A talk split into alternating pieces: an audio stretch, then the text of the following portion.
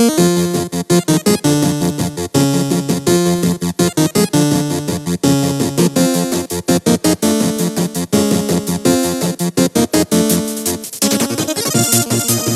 さんこんにちは、小平です。R です。ゲームなんとか第116回です。ほい。この番組ゲームなんとかはゲームがうまくもなければ詳しいわけでもないけれどゲームの話がしたくてたまらない3人がとにかくゲームの話をするポッドキャスト番組です毎週月曜0時配信です今日も元気に話していきましょうはい。ということで、今回は前回の続きということで、今回もこの方がいらっしゃいます。ドラゴラムはい、ドラゴンに今なりました。どうも、ドラゴンダンです。よろしくお願いいたします。すげえリアクションしづれ。ガオーってね。うん。なぜドラゴラムなんだろうなって思っちまあゃうよね,、ね、うん。まあ、ドラゴンクエストですから。ああ、そうですで、ね。今日僕がお話しする内容にも十分、あの、関わってくることあそうなので。ええそこでミナデインだったらな、ちゃんと魔法カンってかけてたのにな バブーっつって。じゃあ僕はもう死んでいなくなっちゃうということですからね。ええ。確かに。教会よろしくお願まあまあそんなわけでね先週に引き続きですよ、えうん。ひたすらドラクエ6の話をしていきますよ。いや、前回見事に終わんなかったですね。終わんなかったね。まあなんかもう、まあまあすごい、つれづれなままに話したけどね。いやいいじゃないですか。うん、小平さんのそのドラクエ6感がね。聞けて。うん。なかなか、なかなかあそこまで喋れるゲームもないでしょ、だって。そうだね。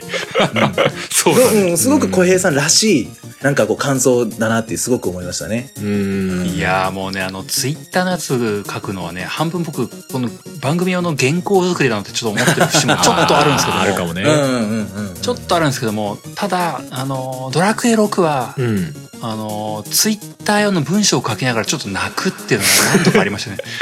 書いてましたね、なんかね。泣くって。うんあ僕あのか電車の中とかで書いてたんですけど電車の中でちょっとうるっとしてねあ「ターニア」とか言って。泣いてる。のちょっと自分で自分でもとしてもねどうかと思うよね。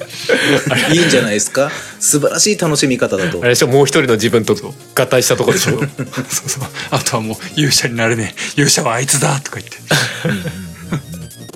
そんな感じですよ僕のドラクエロカもずっとそんな感じでしたよ感情移入の賜物じゃないですか。すごいと思う。いやいやいやうんまあまあでもね今日はどちらかというと、うんあのーダンさんがためにためてきたものを聞いていこうというのが趣旨だと思ってますんでねうんうん。はい。今日は早速本編としてお、ドラクエ6の話天空シリーズの話を再びしていきたいと思いますはいよー。はい。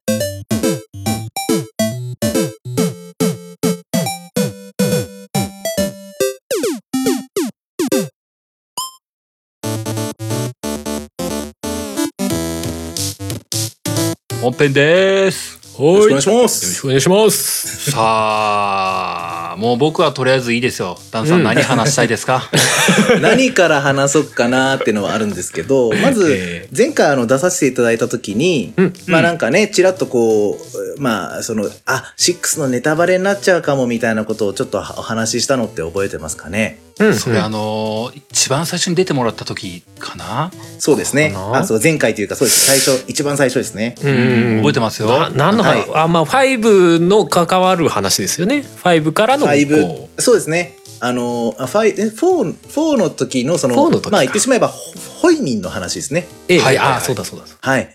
で、あのーなんかそれが続いてる、続いてるというか、それに関係するようなところが出てきますよ、みたいな。で、まあ、あうん。の、前回の、あのー更新の時にも、あのーうん。まあね、あの、ピエールとホイ、ホイミンが出てきてうんよかったっていうお話、小平さんされてたと思うんですけど、よかった、うんうんううん。ん。その話僕が、あの、最初に出させていただいた時に話した時に、なんかあの、あれおかしいな、スライムしか装備できないはずの装備を、こいつも装備できるみたいなのって誰かわかりました？分かんなかったっす いや俺もプレイした時は全然分かんなかったっすうん。いや、だからまあ、言ってしまうとそれはチャモロなんですよね。シャモロなの？そうですあ想定してなかったうん。で、スライムアーマーとかね。うん、そう。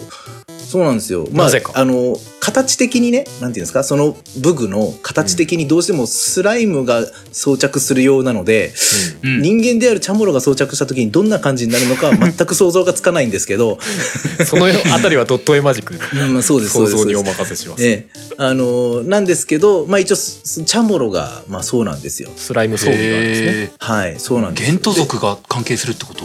そうです。うん。まあだからやっぱりゲント族っていうのは癒しの力を持っているっていう、まあ一族なので、うんうん。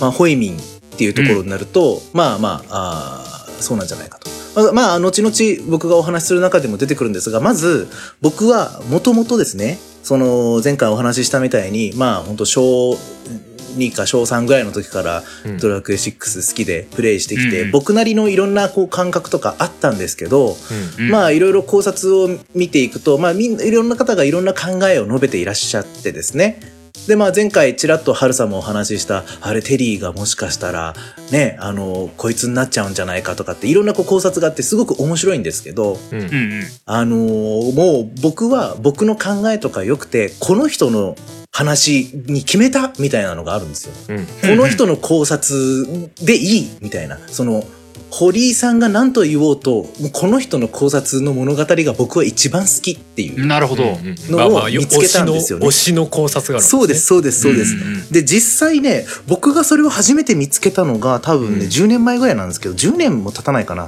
7、8年前ぐらいかな。えーに見つけて、うおーと思って、もう早速その人をツイッターでフォローしたぐらいなんですけど、うんうんあのー、加納新さんっていう人がね、いらっしゃって、その人が綴っているブログの中の、まあ、そのドラクエ6に対してのその加納さんが考える、その語られていない部分を自分がどう考えるかっていうところの、そのまあ、記事があるんですけど、その、今、ドラクエ6考察で検索すると一番最初に出てきます。ほうほうほう。前はそうでもなかったんですけどね、結構埋もれてたんですけど、多分、あのーだいぶいろんな方が反応して読んでいらっしゃるんでしょうね。うんうん。うんうん。うん、あのーそ、それは、まあ、タイトル的には、ドラクエ6が本当に目指したものというタイトルで、まあ、ブログが綴られているんですけれども、うん。正直あれですもん。俺今回そのほ予習してる中で多分全然関係ない検索をなんか調べれるのにこれってどうだっけなみたいなのを調べてる中でやっぱり出てきてね実は読んだんですよそれ全部。うんうんうん。うん。うんなのでもう、ハルさんとしてはもう、おそれの、僕が今から話す内容全部知ってるっていう状態なんですけど、そうですね。逆逆パターンになりましたね前回のね。いやでもなるほどなっていうふうにまあうん思わされるっていうところで、であのやっぱりそのまあ加納さんのその記事云々関わらず、うん。まずやっぱりドラクエ6の中で一番いろんな人があの、まあ、考察していってるのがあのドラゴンうん無道の城のところに行くためにうんドラゴンが出てくるんですよね。笛吹いてうん、そうその笛を吹いてパッパッパーっていう風に笛を吹くとうんうんあおーって言ってドラゴンが降りてくるんです。うんその背中に乗ってかの有名なあかの有名なというかあの名曲が流れてくるわけですよ。たレレレレレレレレレレレレそううん。てっててーっていう風にこう向かっていくわけですよね。うんうんうんそれはあのもう一番最初の冒頭ねあの、はえー主人公とハッサンとミレイユが焚き火を囲っていて、えーでそこでまあ無道の城に行って無道に、えーまあ石化されちゃってっていうところですごく象徴的に描かれてますし、うんえーまあ、もちろん再度あの真の無道にと戦う時にも全く同じところを進んでいくわけじゃないですか。うんで同じようにドラゴンを呼んでうんっていうことになる。で、さらに言えば、ドラゴンクエスト6のあのパッケージを、まあ見たことがあるかわからないですけど、はいはい、スーファミのやつだ。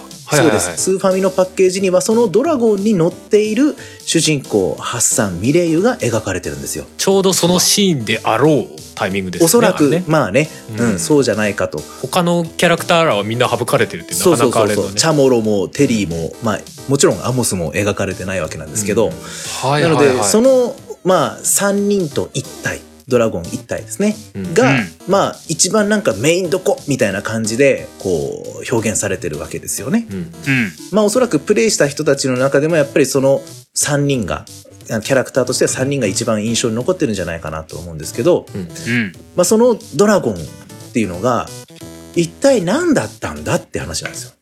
まあ、結局、ミレイユなんで笛吹けばいいって分かってんのって僕の中ではこう未解決なんです。未解決事件なんですよ、あれ。そうなんですよ。だからこう、そんなね、未解決事件がいっぱいあるんですよ。そのドラクエ6の中で。ねなんでって。うんそのかたなちょっと語られてはいるけどそれ聞いてもいやいやいやって突っ込みどころがいっぱいあるようなことがたくさんあって、まあ、それをあの、まあ、この加納さんなりにこういろいろと考えてみるとこういうことだったら話がつながるなっていうことで考えてみると、うんこんなストーリーが思いつきましたっていうことがまあ書いてあるんですけれどもほうんでまずそのドラゴンはドラゴンとバーバラがイコールなんじゃないかと。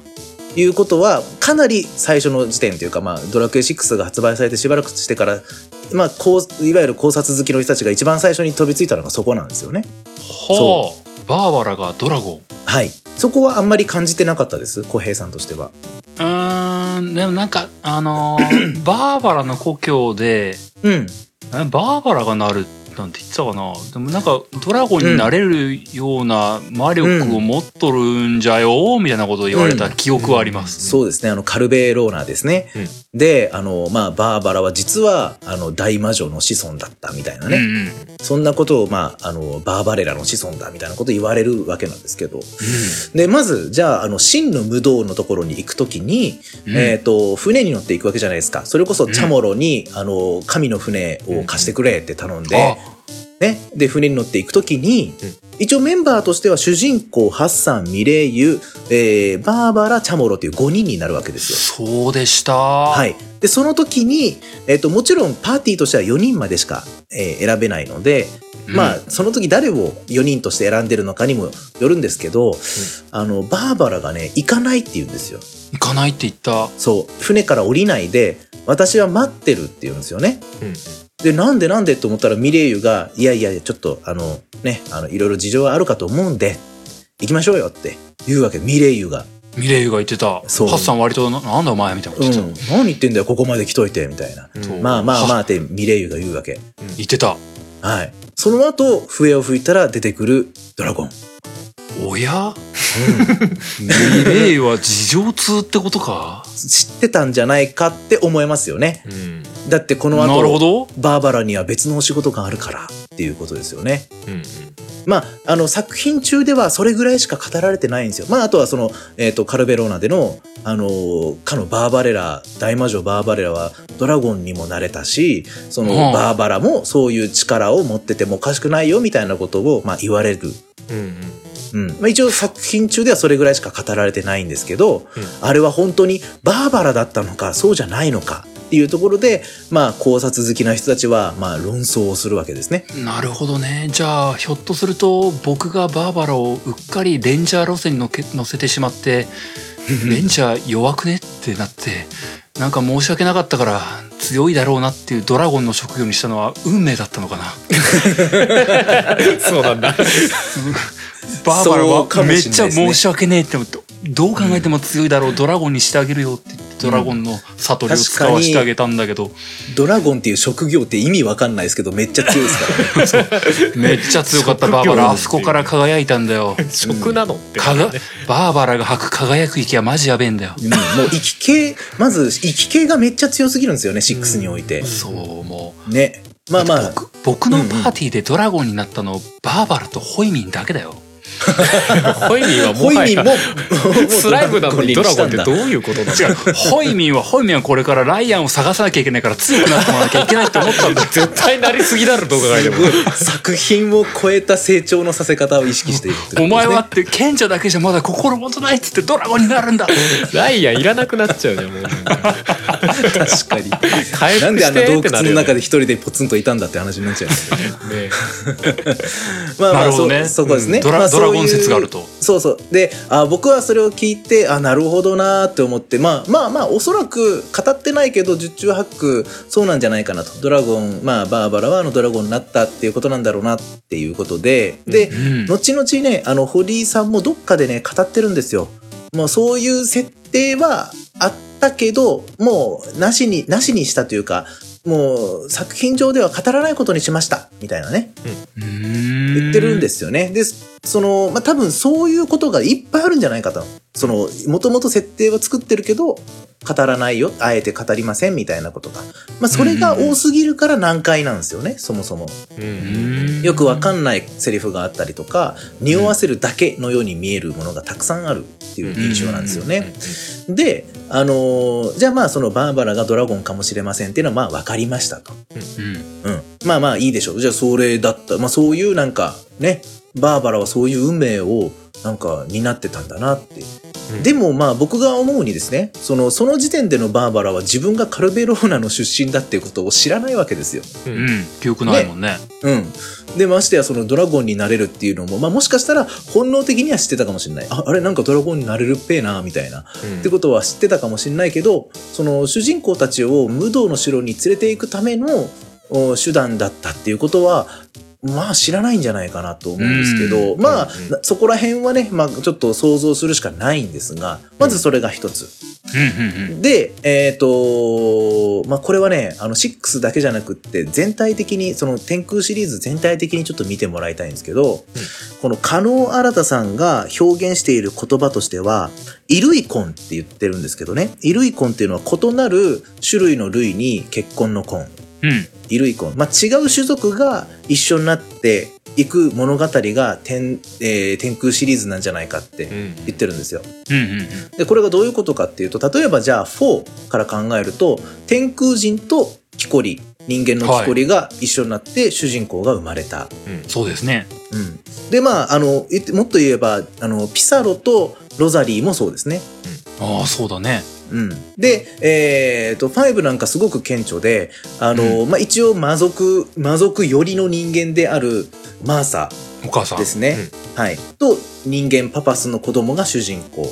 うん。で、その天空の地をえー継いだ、まあ、僕が、僕がその説を信じてるのでそう言うんですが、あのーいわゆるビアンカ側のルドマン家女性たちですね。うんうん。はいルドマン家ですね、そうです。ルドマン家の方は一応、えー天空の地を継いでいると。うんで、さらにこう、魔界側と天空側の地が一緒になったことで勇者が生まれるっていうこととか、はいそのはい違う種族同士が一緒になって、まあ、ドラゴンボールでいうところのご飯みたいなのがね、こう、サイヤ人と地球人が合わさるとすげえ強いやつが生まれるっていう説が一応ドラゴンボールの中にもあって似てるなって思ったんですそけど。う考えるとあれですねあの主人公の息子っていうか勇勇者の血の混ざり具合すごいですね、すごいっすよね。人間と天空人そうとだねねマーマーサのあの名前忘れちゃったけどあの種族ねそうそうそうそう。僕も名前忘れましたけど、そう。なんかそのすごいいろんな血が混ざってる。で、まあその違う種族同士が一緒になった時に、いろんなストーリーが進んでいくっていうようなことを、まあこの加納さんは発見されて、なるほどなって思ったわけなんですけど、じゃあさっきの話に戻るんですが、その、えー人間になりたいホイミンがいて、いました。はい。その、6の仲間になったホイミンは人間にいつかなりたいなって言って、それがまあ4につながるって。まあ確かに時間軸的にも6、4、5の話なので、えうんまあそういう風につながっていくイメージがあっていいと思うんですけど、加納さんはこう考えました。人間になりたい魔物って結構いるんじゃねえかなっていうことです。うんうんうん。で、確かに、あの、5においては、主人公が魔物使いの素質を持っているっていうところから魔物を仲間にできるっていう要素があったっていう説明がなされてるわけなんですけど、うんえっ、と、6は、あの、先ほど小平さんもあのご説明されたみたいに、もともとオリジナルの方では、スーパーファミコンの方では、同じようにやっぱり魔物使いっていう職業があってですね、その魔物使いの職業に就くと、まあ、魔物を、まあ、人、あーその味方にすることができるよっていう、まあ、そういうシステムだったわけです。まあ、つまりはその人間側にこう寄っていきたい魔物っていうのが、まあ、一定数いたんじゃなかろうかと。で。じゃあど。どうやってホイミンは人間になったんだろうかっていうことを考えるとただ単にね、人間になりたいってずっと思っててこう人間になれるわけではないじゃないですか。やっぱり何かしらのこう超常的な力がないといけないだろうと考えるわけですよね。うん。でそこで4、5とずっとこう鳴りを潜めていた精霊が出てくるわけですよ。ルビス。そう、6いたよね、ルビスそうね。海底にいるんですよね、ルビスが。ね。4、5にはいなかったのに、まあ要するにこう4、5からすると時間軸としては前の話になるので、まあその大昔である6の時代にはまだルビスはいたということになります。うんルビスがいたっていう時点で、まあ one、two、three と何かしらなんかこう関わりがあるのかって思わせるんですけど、でも6全体からしても、そんなにこう、まあ天の声として聞こえてくるぐらいで、うんストーリーとしてはそんなに関わってこなかったうんですね。まあでも要所要所は天の声として出てはいるんですねそうそうそう。天の声として、あなたはこうしなさいっていう風に、うんもちろんチャモロとかにも、この人たちはの、この人たちに協力しなさいって言ったりとかね、するわけですよ。で、ルビスが、もし、ホイミンが人間になるのを手助けしてあげたとしたら、ほうほうしたら、役割というか、その対価として、あなたを人間にしてあげるけれども、その代わり、後々出てくる勇者の手助けをしなさいねって言っててもおかしくねえよなっていうのが、なるほどな、まあ、加納さんの考えで、ああ、なるほどと。で、神の船を、まあ、授けるわけですよ。ほうほうほで、うんうんうんあのーチャモロのその玄斗一族の長老も、チャモロもしきりに言ってました。これはもう来たるべき時にじゃないと使っちゃいけないと。ううんうんうん、もう、それまでずっと守る。それが玄斗族の、あの役割なんだと。使命なんだっていうふうに言ってて、そうだから、あんたみたいな、その、いくらね、レイドック王の頼みとはいえ、あんたみたいな人には別に貸せ、貸せませんって言うわけじゃないですか。言われましたうん。だけど、チャモロは、その、ルビスの声を聞いて、あこの人たちがそうなんだっていうことに、まあ、気がつくというか、その可能性があるぞって思うわけですよね。うんうんつまり、その、玄斗族がなぜ神の船を守っていて、えー誰からその神の船を授かったのか。まあ、それはルビスだっていうことなんじゃなかろうかと。うんうんうんでなんでそんな使命を負ってるかというと、もともと玄斗族の、えー先祖として人間になったホイミンがいて、そのホイミンに対してそういう使命を課せたんじゃないかと。課したんじなるゃないかと。ほどねうん。で、人間になったホイミンはもともとえー魔物ですよ。で、そのホイミンがまあ誰かと恋をして子供を作っていって、その一族が玄斗族になったって考えたら、イルイコンなんじゃないの？ってことも言えるし、そしてチャモロがスライム装備できるってわけだそういうことですね。で、また、あの、えー小平さんのお話の中では出てこなかったですけど、あの、前回僕が出させ出させ出させてもらった時に、えーお話ししたあの、ロブの話も完全にそうですね。はいはい人魚、はい、人魚と人間であるロブの恋のお話になりますね。はい。で、えーじゃあ、ドラゴン、なるほどな。そうか多いな確かにイルイコンか。そう、ドラゴンは。氷？雪女とかもいたもんねあ、うんそこの話もそうなんですよ。はい。まさしくマウントスノーのお街で出てきた、えっと、魔女の名前が何だったっけな？なんかユリナみたいなそんな名前だったと思うんですけど、ああそうそんな感じの名前はい。えーえー魔女が、あーその、大昔、50年前でしたっけ？あれはね。50年前50年前に、はい、あの、む町の青年とい声に落ちかけるんですけど、声に落ちたまではいかないの。いい感じになるんですけど、うん私のこと言っちゃダメよって、他の人たちに言っちゃダメだからねっていうのを、こう、まあ、まあ、つい言っちゃうと。そこから50年間、街全体が凍りつけになっちゃうという、マウントスノーというね、あのうん街があるんですけど、それもイルイコンというか、まあ、そのね、違う種族との、おその、人間と違う種族っていう物語になるわけですよね。うんうんうん。それのオンパレードだねっていうお話なんですよね。多う分、んだって、あそこまで多いとなると、絶対意識してやってるでしょ。っていうのは、まあ確かにそうだなって思うんですよね。言われてみそうっすねうん。で、じゃあその、えっ、と、あれです。あの、カルベローナのお話に戻ります。うんカルベローナで、その、えー僕が一番不思議っていうか意味がわからんって思ったのが、うんその、100年に一度、その、長老の、になるための子が生まれてくると。うんうんで、その長老となった人は、まあ、100歳基本生きますせ、みたいな話なんですよ。うんうんただ、それが生まれてくるのが、石像から生まれてくるっていう話なんです。よ。ああなそうそうだそんなこと言ってた。なんで？普通に生まれてこいよって。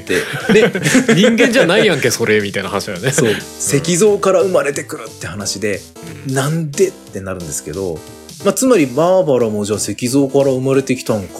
それともなんかそういう比喩表現なの、とか思うよね。いや、そうそう。うん。ででも、そこについても全く語られてなくて、うん、気持ち悪いなって思うわけですよ、そこについては。全然わかんないなってうん思うわけですけど、まあ、加納さんが考えるに、えっ、と、おそらく、もともと人間になりたかったドラゴンっていうのがいるんじゃなかろうかと。ほー。で、ルビスがそれを、まあ、人間にじゃあさしてあげます。でもその代わり、あの、勇者の手伝いをしてあげてくださいねっていうことを、ホイミンと全く同じようなことですね。うん言ってたとしたら、その、無道のお城に行くときに、うん。うん、えーバーバラがドラゴンになって、えーそれを助けたっていうことは、まあ、言えるんじゃないかと。なるほどね。その種族としてもう守ってきてる約束だと。そうですね。で、じゃあ、そのドラゴンになるまあ、空を飛べるっていうのがあそこではすごく重要なわけですけど、まあ、メンバーを背中に乗せていけるぐらいの、まあ、飛行能力を持ってるっていう、まあ、ことですけど、じゃあ人間とずっとね、こう、掛け合わせがずっと続いたら、まあ、その能力が薄まってもしょうがないじゃないかと。うん。うん、薄まってもおかしくない。っていう時に、じゃあ、えー最初の人間に、ドラゴンから人間になった、その魔女っていうのがバーバレラだとして、その、バーバレラの完全なるコピーが二代目として生まれてこないと。で、次の世代も次の世代も生まれてこないと、ドラゴンに化けるっていうことができなくなっちゃうんじゃないかっていうことなんですよね。カノンさんが言うには。だから、あの石像には、そういうコピー能力が、遺伝子的なものがあの中にあって、そこから生まれてくるってことにしないと、実際バーバラにはお父さんもお母さんもいますっていうことになってしまうと、まあ血が薄まってしまうっていうことになるんじゃないのっていうことがまあ語られてるわけです。はあ。なるほど。そうなるとバーバラもうなんかかわいそうだな。どういう出生なのかすげえわけわかんないけどえど銅像から生まれてくるのみたいなさすごいよねうんモンスターでもそれありかみたいな感じあるもんねドラゴンそうそうそうそうとはいえねうん。まあでもドラクエ6でバーバラってとにかくかわいそうな役回りっすよね。そうですね。うんうんうん。で、まずじゃあ、天空シリーズって考えたときに、まず天空っていう風にな、まあ、打たれるぐらいなので、やっぱ天空なんですよ、言っても。うん。あの、僕が一番最初に出させてもらったときに、あの、えっ、と、オープニング曲の編曲が、もう天空っぽいんだよねって話、バカみたいにしてると思うんですが、えっと、オープニングの際には、必ず、えっ、と、4も5も6も、オープニングムービーが、あの、空から、空の映像なんだと。で、はいはい。6に関しては空からしその地上を眺めてる映像だよみたいな話して、まあ、天空であるってことをものすごく意識づけられてるわけです。うんうん。じゃあ6における天空って何ですかね？夢の世界？ううんん。僕もそう思ってたんですけど、でも、夢って天空がイコールなのかっていうと、そうじゃないじゃないですか。だって夢の世界なんだから。その時はまあ夢の世界ですよね完全にそうね。アレフガルドは確かに地下世界だけど、うん地下世界って言っちゃってるし、作品中で。うんうんで、確かに穴に落ちて入っていくところですから、まあ、うん地下世界なんでしょうよって思えるけど、うんでも6における夢の世界と現実世界っていうのの夢の方は天空って呼んじゃっていいのかどうかよくわかんない。で実際は多分上下につながってるわけではないでしょうしね。ないですね。上上下につながってたら。ら太陽に光どうなってんねんってなるもんねシンプルに。それ言ったらアレフガルドはどうなってんねんってなっちゃうんですけど、ああまあ そうだけどさ。まあそうなんですけど、で、あの、あの、小平さんとしては最後6のエンディングどんな感じになったかっていうのを覚えてますかね？あのー夢の世界の方があの消えていくというか、うん。もうもうままずもうターニャが半透明になって眠くなってきたって時に僕はもう涙腺がやばかったんですけども うん、最後の最後ね、あの、レイドック上で別れを告げるシーンですね。はははははつってもうんうもう,、もうその後もうホイミンとかピエロ撫で回して「はー。うりゃっとりゃって言ってました？うりゃっとりゃ。会話システムの時こうお前こお前それしか言わねえなとか言ってた。まあまあ。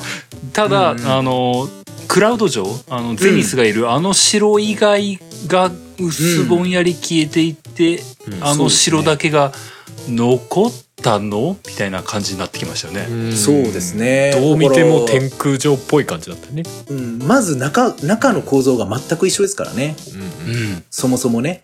うん。だから、あの、ドラクエ6っていうのは、どんな物語かっていうと、天空城ができたよっていう物語なんですよね、多分ね。うんうんうんうんうんうんうん結果だけで言うと、天空城ができたエピソード、できるまでのエピソードなんまあ、ですよね。時間軸的にもね6じゃね54、うん4より前っていう話だからそこも辻褄がいくし、実際6の中ではその伝説の装備も天空装備ではないんですよね。そうですね。うんあの、うんラ、えっ、と、ラミアスの剣だったり、スフィーダの盾だったり、オルゴーの鎧とかね。そこでも辻褄は合いますわね。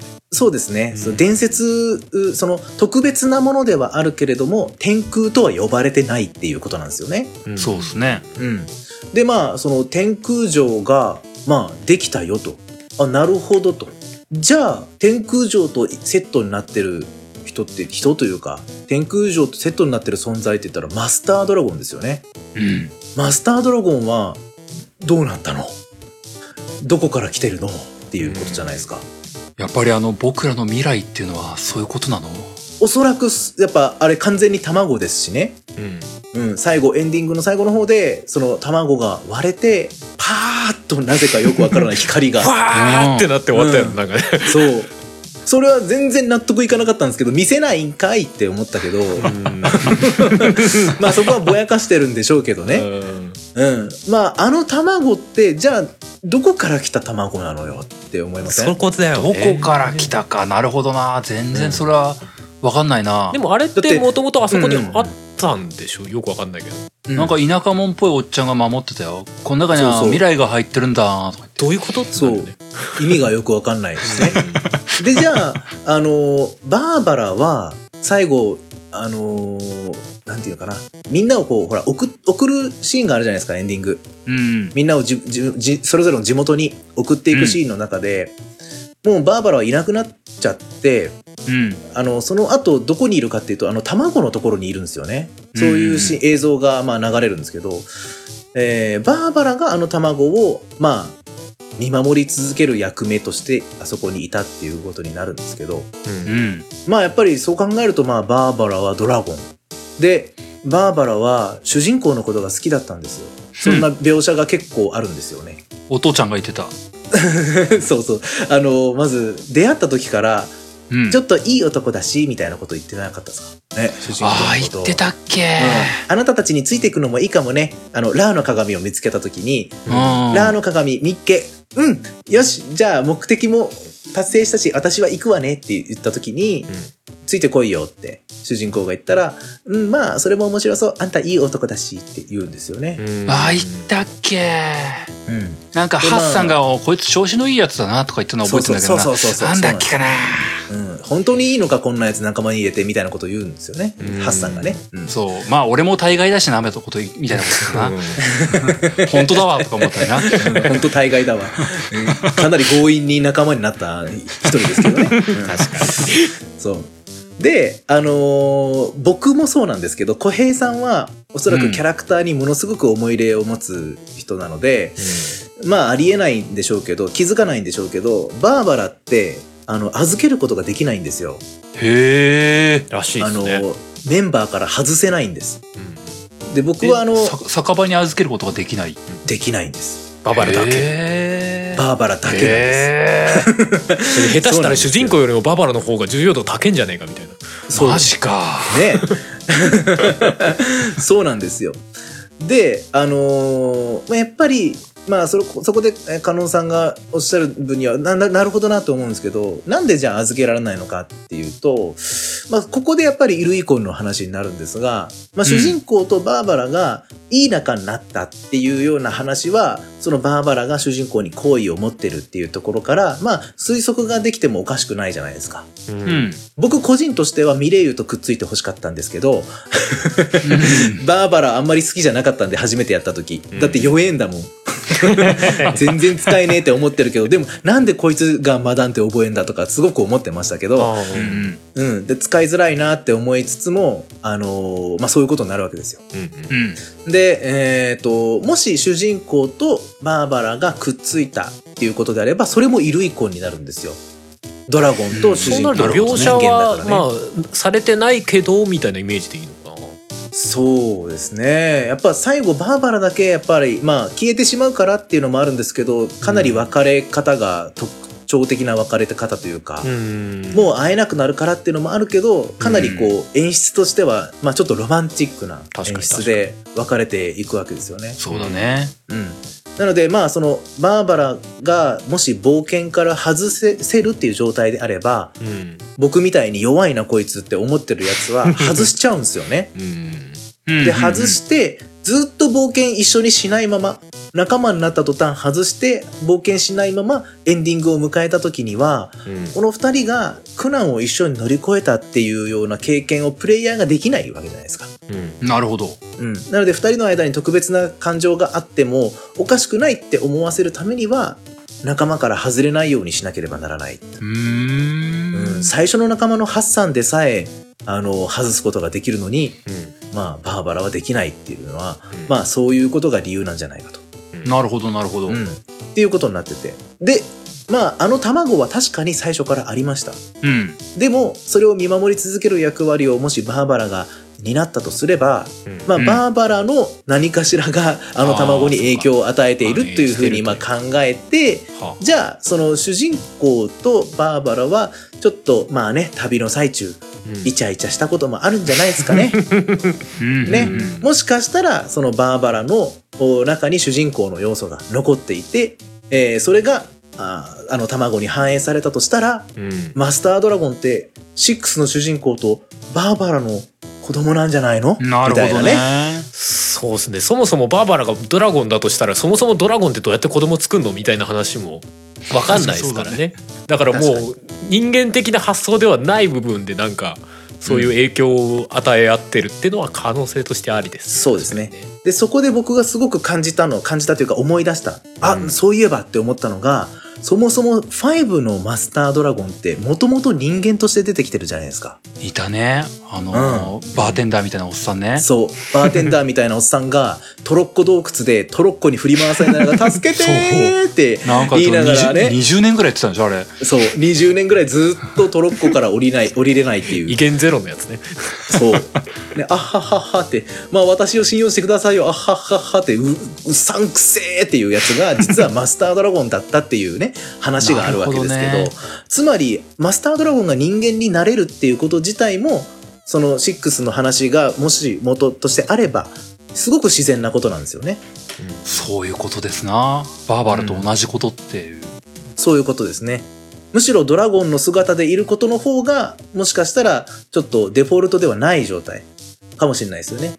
バーバラのことを考えれば。なるほど。うん。っていうことがもういろんなことが繋がってきて、もう僕はこれが一番好きになったわけですね。うんバーバラがドラゴンだと。そういうことですね。はあ。はい。まあ、その、チャモロの話もしかりですね。うん。あの、そもそも6って何の物語だったんだって言われたら、主人公が勇者であるとかないとかっていうところがあんまり語られないっていうのも、まずそもそも主人公が勇者にまずなった人みたいな感覚だったんですよ、僕は。その、幼い頃から。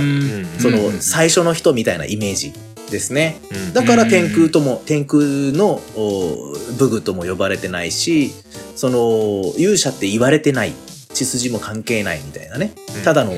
王子様みたいな状態だったというのが、まあそれがまあ、後々にその勇者の血筋として語られていくみたいなところなんですよね。うんうんで、もしうんバーバラが、その、ゼニス城に、その、ね、クラウド城か、あに、うんあの、残ってたとすれば、4の天空人が、そのバーバラの子孫だったっていうことも考えられなくもないし、なるほど。うんうん。で考えると全部こう繋がってくるんですよね。うんうん、うん、うん、うん。で、ここからちょっと、まあ、6からもちょっとずれちゃうんですけど、うんあのーじゃあ4と5のつながりっていうところで、これは加納さんの考察とは関係ないけど、あ、面白いなって思ったところなんですけど、うん。うん。5では、その天空の方の血筋と魔物寄りの人間の血筋ってのがありましたよね。うん。うん。で、それが、えーピサロとロザリーが生き残った状態で、魔物寄りの方の血筋が生まれたんじゃないかっていう説もあるわけです。はあ、なるほど。ほいほいほい。はい。言っても、ピサロも、おロザリーも、まあ、言ってしまえば人間タイプじゃないですか。まあ、うんロロザリーは、まあ、あのーあれですから、あ、やばい、エルフですから、うん、うん。人間っぽいっちゃ人間っぽいんですけど、うんね、ピサロはなぜか魔物なのに、やたらと人間らしい格好をしているっていう、確かに。見た目も完全人間だもんね。完全に人間ですよね。うん。うん。確かに。まあまあ、それはいいんですけれども、まあそこが、まああの、えー、元々のオリジナルでは、えっ、と、ピサロが仲間になったり、ロザリーが生き返ったりっていうことがないけれども、一応設定上ではそういう設定があったよっていうお話があったと思います。うん。で、えっ、と、その、ロザリーは、僕も、あの、スー、スーファミじゃなくって、PS 版かな ?PS 版で多分やった時には違ったんですけど、うんロザリーってもともと緑色の髪してるんですよ。え？緑色の髪だったんです、もともとね。ほうほうほうほうほう。マーサも緑色の髪なんですよ。うんもともとは。でも、うん多分リメイク版では黒髪になっちゃってるんですけど、ロザリーはリメイク版では確かピンクで、うんえっ、と、マーサは黒髪になっちゃってるんですけど、うんもともと二人とも緑色の髪で、そういうのから感じる、そういうのから考えるにしても、あ、なるほどと。ロザリーとおピサロのその子孫の方が、えっ、と、エルヘブンだ。思い出した。エルヘブンの方の血筋につながっていって。で、主人公たちのその天空の方が、まあ、あの、ルドマン家の方につながっていくってことを考えたら、うんすごくロマンがあるなと。なるほどね。うん僕はピサロの資産になってたのか。そうそう。そういうことな最後んです。集結して5で終わるっていう、なるほどそうなそう。一緒になるということですね。そうか。うん。で、またそれとは別に、はあ。シリーズをまたぐ、その、もう一つの話で、まあ、ハルさんもおっしゃってました。うんテリーっていう存在ですよね。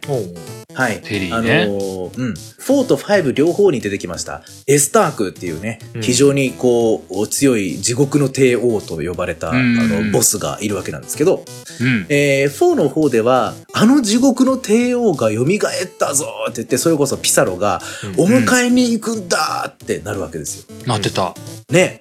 ピサロが要するに、自分が王じゃなくって、王を復活させようっていう思ってたわけですよね。そうっすな。で、蘇った、やったぜっつって、みんなで今からこう、エスターク様を筆頭に、この魔族っていうものをもっとこう、ね、広げていくんだ、反映させるんだっていう感覚だったわけですよ、ピサロはね。うん。えーそれまでずっとこう眠っていたわけなんですけど、うんそのエスタークは。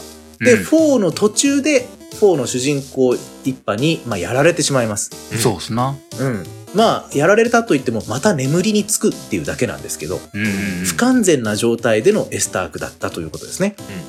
うで、えー5の方では完全な状態でのエスタークと戦うことになるわけです。うん。で、まあやはり完全だから裏ボスっていう形に、まあ、なるわけなんですけど、うんうんうん。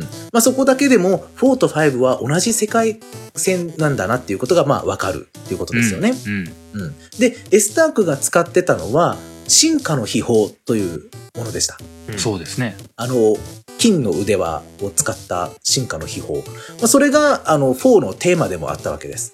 うん。うん。あの、その進化の秘宝を使って、えーそのもそ、もともとエスタークとマスタードラゴンが戦争してたと。そもそも、主人公が生まれる前の4の世界は。ほうほうほう。っていう話覚えてないです？マスター戦争とまで言ってたっけ？でもまあまああったそうなんのかなですよ。戦ってたんですよ。マスタードラゴンの天空側と、その魔族側のエスタークが戦ってて、もうなんとかギリギリ、なんとかギリギリマスタードラゴン側が勝って、エスタークを封印した。うん。って言ってるんですよ。で、その時に使われてた進化の秘宝っていうのが、まあその、エスタークが強くなった原因だと。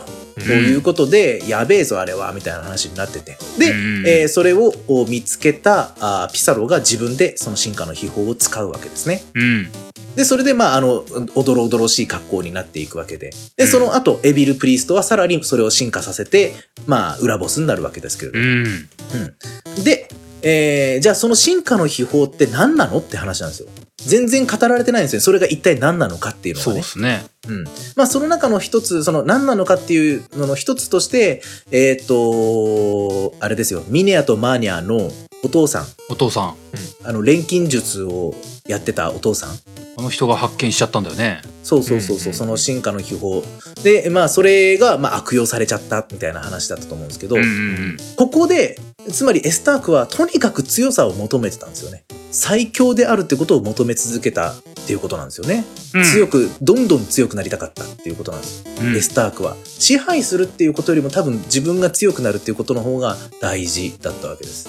まあ、だからこそ5では裏ボスとなって、えー強いやつとの戦いを求めているっていう感じですよね。ダークドラヤムも同じような感じになるわけですけど、自分を何ターンで倒せみたいな話になってくるわけです。うんうんうん。うん、より強いやつと戦いたい。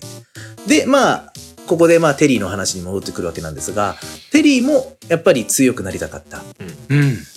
で、えーそのテリーとしては強くなりたすぎて、えーデュランの配下になってしまった。うん。うん。魔物側の方に寄ってしまったわけですね。うんそして、6をクリアすると、最後のエンディングムービーの中で、えーダークドレアムのところに向かう、一人で向かうテリーの姿があるわけですね。うん。あった。そそのムービーありましたよね。ありました。そこからどうなるんだっていうことは全く描かれてなかったですけど、ただそれだけです。で、えーその向かっていって、一体どうなったのかっていうことを想像してみると、ダークドレアムと、まあ、テリーは、まあ、融合したんじゃないかっていうのが、その説です。融合しちゃうの？はい融合か。はい。えーその強さを求めるあまり、まあ、その魔物側についちゃうぐらいのテリーです。うん。改心したと見せかけて、デスタムーアを倒した後は、ダークドレアムの元に行って、えー一緒に融合したんじゃなかろうかと。なあ、なんでだよ。今一瞬バカちゃんよ。そっか、ダークドレアムはどこ行ったんだと思ったけど、なんか俺倒したのかなと思ったもんね、テリーがね。でもさすがにちょっと考えにくいわね。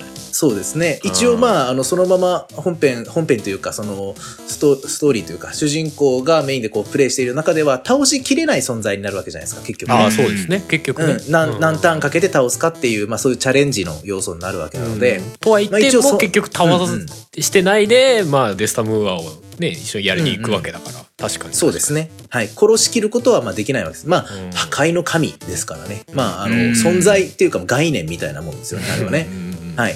まあ、それと融合したんじゃなかろうかと。もしくはそれの一部力をまあ、テリーが、うんあの、吸収することによって、完全に魔物になっちゃったんじゃないの？で、その力を追い求めるあまり、進化の秘宝にたどり着くのがエスタークなんじゃないかっていうような説があって、あなるほどなっていうふうには思いました。なあ、そうか。個人的にあのデュランとダークドレアムのビジュアルのモデルが同じっていうのも結構そう。あれも熱いですね。でなんか示唆してんのかなとか思っちゃうよね。うん、そうそう。だからこそデュランの配下にいるっていう感じもありますしね。うんうんはあ、はあ、はあ、はあ。で、また面白いのが、面白いというか僕の中では、ゆ唯一と言っていいほど謎としてずっと残ってるのがミレイユなんですよね。うんそうだねミレイユこそ謎の多い人物で、謎ですね物語としてもいきなりね、あの主人公とハッサンの目の前に現れて、あなたたち、周りの人が自分のことを見れないから困ってるでしょっていきなり声かけてくる。うん。うん。うわ、美人なお姉さんだけどミステリアスって思っている。めっちゃめっちゃ温かい助かるっつってついてくるっつって。そう。で、行った先で、まあ、あの、おばあちゃんと出会って、あの、いろいろ話してくれるけど、結局、ミレイユが、うん。どう、どうやって石石化した自分を見つけて、どうやって一緒になったのかっていうのが全く語られてないし、うん。その、ミレイユは石化した自分と一体、一体化して何を得たのか？政権好きやライデインみたいな感じで何を得たんだろうとかをすごく考えちゃうんですよね。なんか周辺を全然語られてないですけどまあまああるとすればテリーのうん、姉っそうです。ていうあの、テリーがまず弟だったっていうことと、うん。あの、ガンディーノっていうね、町に行くと、まあその彼女たちの、まあ、うん。を育ててくれたおじいさんおばあさんがいて、うん。えそこの家で、まあ、育ってたけど、えーミレイユが、えーその、えー悪性をを敷いていた当時の王様が、その女の子たちを自分のね、周り、身のお世話をささせるために、えーいっぱい集めてて、その、あれ？銀泥団だったかなんかそんな名前の、あそうそうそうそうそう。いや、ヤクザ一行みたいな、ギャング団みたいなやつらに、うん。ミレイユはさらわれて王様に献上されちゃったと。うん。うん。それがテリーとミレイユの、おまあ、別れだったわけですね。はいうんまあ、そこでテリーはミレイユを守りきれなかったから、俺には強さが足りないって言って強さを求めるようになったっていうのが、うんまあ彼らの背景なわけなんですけど。うんで、まあ、その、そこで別れる前の話、子供の頃のね、二人が別れる前の話で、まずテリーがゆある夢を見ましたっていうその夢の話が、えードラゴンクエストモンスターズなんですよね。うんへえ夢の話なんだそうへえ。だから、だからいいんですよ。あのせ、あの時にはまだ夢の世界は消えてないんですよ。デスタムーアがあの、夢の世界って、狭間の世界と一緒で、デスタムーアが作り上げた世界なんです。あれって。どあはいなるほどね、はい夢の世界ってあの6の世界でいう夢の世界なんですねそうなんです。はあはあはあはあはああのーその頃からデスタムーアは、もうテリーが子供の頃からデスタムーアはいろんな計画をして進行を始めていた。ええうんうんで、夢の世界を作った。うん。で、えーそっちの方にカルベローナが、まあ、行っちゃったりだとか、うんうんうん、いろんなことがまあ起きている中で、テリーはまだ子供だった。うん。で、そんな中、まあ、お姉ちゃんのミレイユと仲良く暮らしてたんだけれども、ある日、えーままあ、寝ていたら、あーあるモンスターが、あのー確かなんかクローゼットからが出てきて、えー君が必要なんだって言って、夢の世界に連れて行かれちゃうわけです。ううんん、で、その行った先の、確か大樹の国っていう木の中に国があるっていうね、めちゃくちゃでかい木の中に国があるっていう、その国の中でモンスターたちを連れて、えーその大樹の国が主催する、あの、モンスターを戦わせる大会で優勝してくれっていう風に王様から言われるっていうのがう、んそのモンスターズの、まあ、物語になるわけです。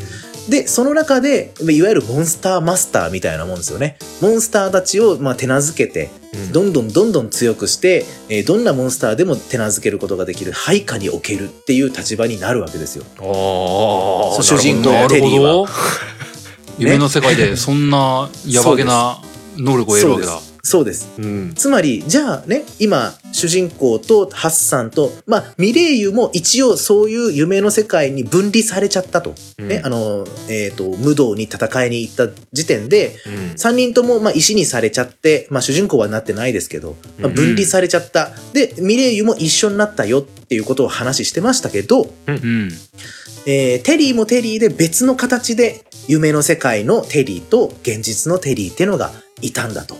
なるほどで、夢の世界のテリーは、テリーがイメージしている、その、に自分がなりたい理想の自分。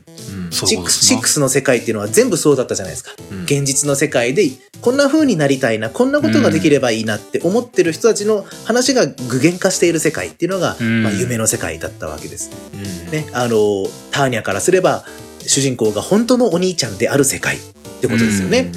まあその世界の中では大樹の国でモンスターマスターとなってモンスターをまあ、えー引き連れていくような人物になるっていうことが、うん。まあそのテリーの夢だったわけですね。でまあ、うん。テリーのそのおモンスターズテリーのワンダーランドっていうサブタイトルがついてるんですけど、うんドラクエドラクエモンスターズの、おまあ、終わりとしてはまた夢から覚めるっていうのが、まあ、エンドになるわけなんですけど、まあ、そこから6の話につながっていくっていうことを考えるとあながちあながちテリーがあのダークドレアムと同化するっていうのもなんかなくはないなって思うんですよね。そうですか。うん。まあそのある意味、ま、他のモンスターを従えるみたいな位置になるっていうのがなるほどなっていうところになるわけですね。そうだね。うん。うん、非常にこうだからあのやっぱあのこれはあのビルダーズの時にも話しましたけどうん。ドラクエの派生作品っていうのは本当になんかこ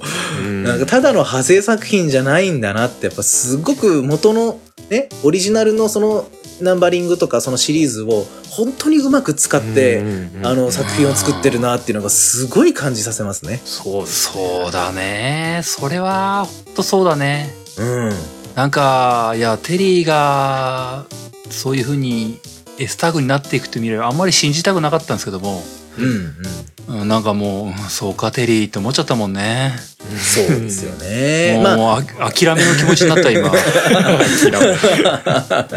まあそう。人間になりたい魔物もいれば、魔物になりたい人間もいるとうんいうことなんですよそうだよね。ねうん。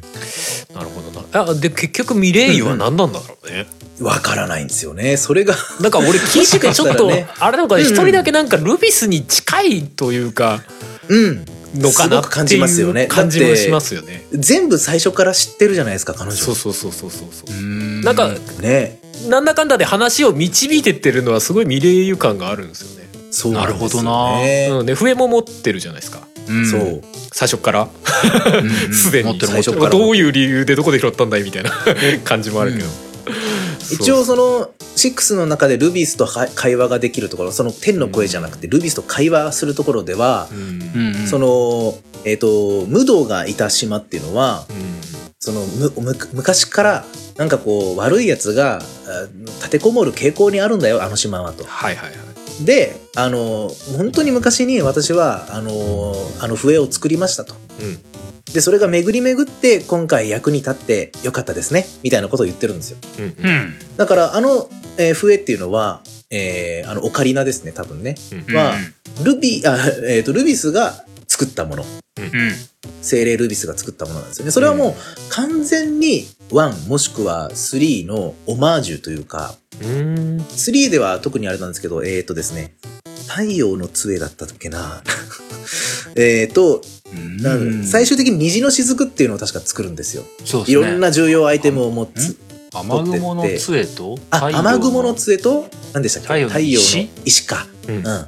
それを使って、えっ、と、虹の橋を架けるんですよね。うんそのゾーマがいるお城にもう少しで行こうと思ったけどこう海が隔てて行けないんですけど、うんまあ、そこをあの虹の橋をかけて、うんえーまあ、行くわけなんですけど。うんうん。じゃあどうやってオルテ川行ったんだって話なんですけどね。うんうん、確か オルテ川は最終的にねゾーマゾーマの城でなんかヒドラみたいなのと戦ってに死んじゃうわけなんですけど。ヒドラだヒドラだきっとなんか別の手段があったんだろうね。そう。まあ泳いで行ったんだろうなと思いますけどね。オルテ川だったらいけるかもしれない。うんうん。まあそれはいいんですけれども、まああれなわけですよね。あれも、あの、そもそもあの、アレフガルドの世界自体が、ルビスが作った世界っていうのはまあ一応公式で決ま,、ってるというか、まあそういうものなんですよ。うん。あの世界そのものをルビスが作っているっていうことなんですよね。うん。まあ言ってしまえば、あの、デスタムーアと似たようなことをしてるわけですよ。狭間の世界とか夢の世界とかっていうのを作ってるのと同じぐらいの、まあ、力を持ってるわけですね、ルビスは。うんで、えーその、まあ、あそこの島には悪い奴がいるよ。だから勇者たちがそこを通れるようにするための橋渡しっていうものを、まあ、私が作った道具でやってくださいよっていうのが、まあ、3でもやられていて、うんまあ、それの、うんまあ、オマージュとして多分あの、えーオカリナがあったんじゃないかなと。うんうんでうんオカリナに呼応するのがあのバーバレラとバーバラうんなわけですね。うんで、それと同じような意味、えー役割を果たす神の船。で、それを役割を持たせてる、えーゲント族っていうことになってくると、まあ話が綺麗にこう繋がってくるかなっていう印象ですよね。うんなるほどねうん。だから、6もルビスの、まあ、意志のもとにいろいろとやられていた、その世界は物語は進んでいた。まあ、4、5の方では全く顔を出してこないんですけれども。その辺がちょっとよくわからんですけどねまあでも、うんそこからはもう完全にドラゴンのうん。物語になってるのかなみたいな雰囲気は確かありますね。そのうん。マスタードラゴンに任せるみたいなね。だからそれのための準備だけけをルビスがしてったというかその段階が6なのかなみたいな。それこそ今回の,、ね。あの6のあの最後ね卵が割れてバーンって未来がみたいな話になるじゃないですか、なんかあれってさっき、さっきというか前回か小平さんが言ってたようにあの未来が見えてるからこそのその、うん。エンディングを迎えるって意味が出てくるみたいな話あったじゃないですか、うんうん。そことすげえなんか意味合いが通じるなと思ってて。そうなんですよね。なんかある種逆算された世界なんですよね。45がうんうんナンバリングだと45が先にやって6じゃないですか。そうですね。だからもう未来があることは分かってて、でもあなたがクリアしないとこの未来とは繋がらないんですって言うから、ん。あそこで卵が割れた時になんかよくわからんブワーっていうの出たじゃないですか,、うん。あれが多分4と5の世界なんですよね。だからまるほどね丸ごとだからもうそうそうそう表現しきれないっすーってな なってんのかなって思うんだよね。そうするとあそこから全部が始まってるってことだからあそこはドラゴンが生まれるわけじゃないですか。うん。なるほどなそうするとやっぱり456はドンドラゴンクエストなんだなって前俺あのはあロトシリーズの話をした時に「いやでも天空シリーズってドラゴンの話じゃないんだ」って言った時にあのダンさんが「いやー」って言ったじゃないですか。うん。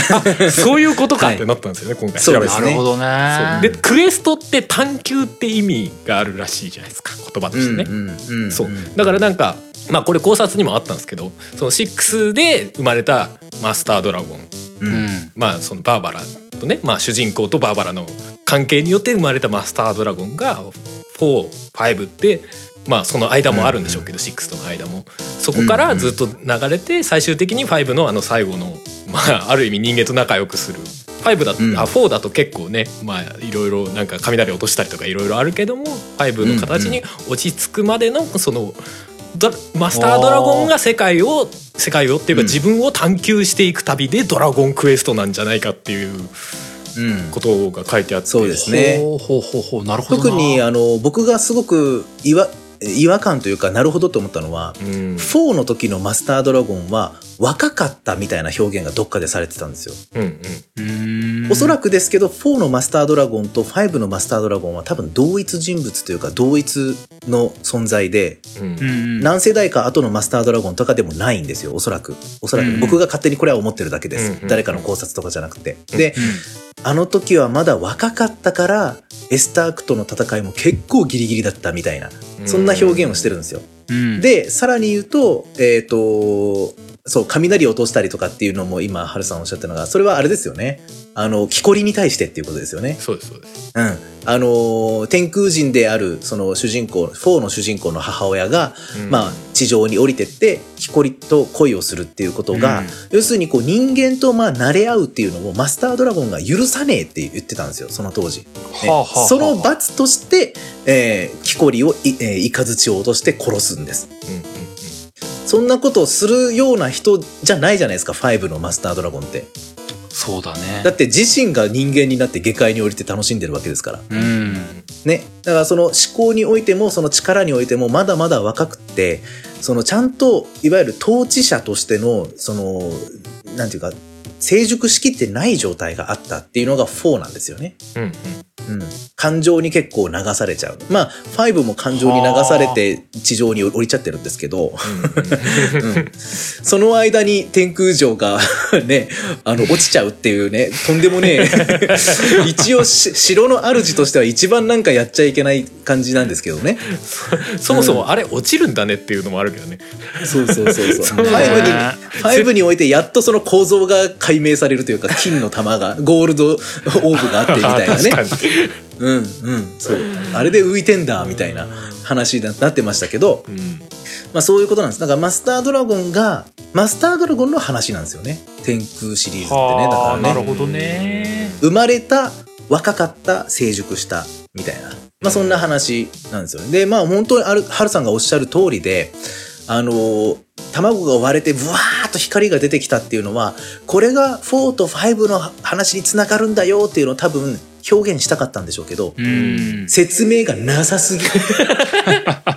なんかあそこだけ急になんか可愛い感じになっちゃったよねそうそうそうそうそう。だからそれ、どうしたあれ見どうしたって。てて、そうそうそう、本当にちょっと怖くなった部分もあって、僕、やってて、意味がわかんなすぎて、うんそうそう、ギラギラギラギラギラギラギラみたいな、カラフルみたいな感じ急になっちゃう。急にあそこだけマザーみたいな雰囲気になっちゃいましたもんね。そうそうそうそうそうそうそうマザーの世界観だったら許すけど。そうそうそうそうそうね 許すけど。だからそこなんですよ。で、それが足りなさすぎるって思ったから、多分リメイクの方で、近い未来と遠い未来みたいな話になったんじゃないかなと思うんですよね。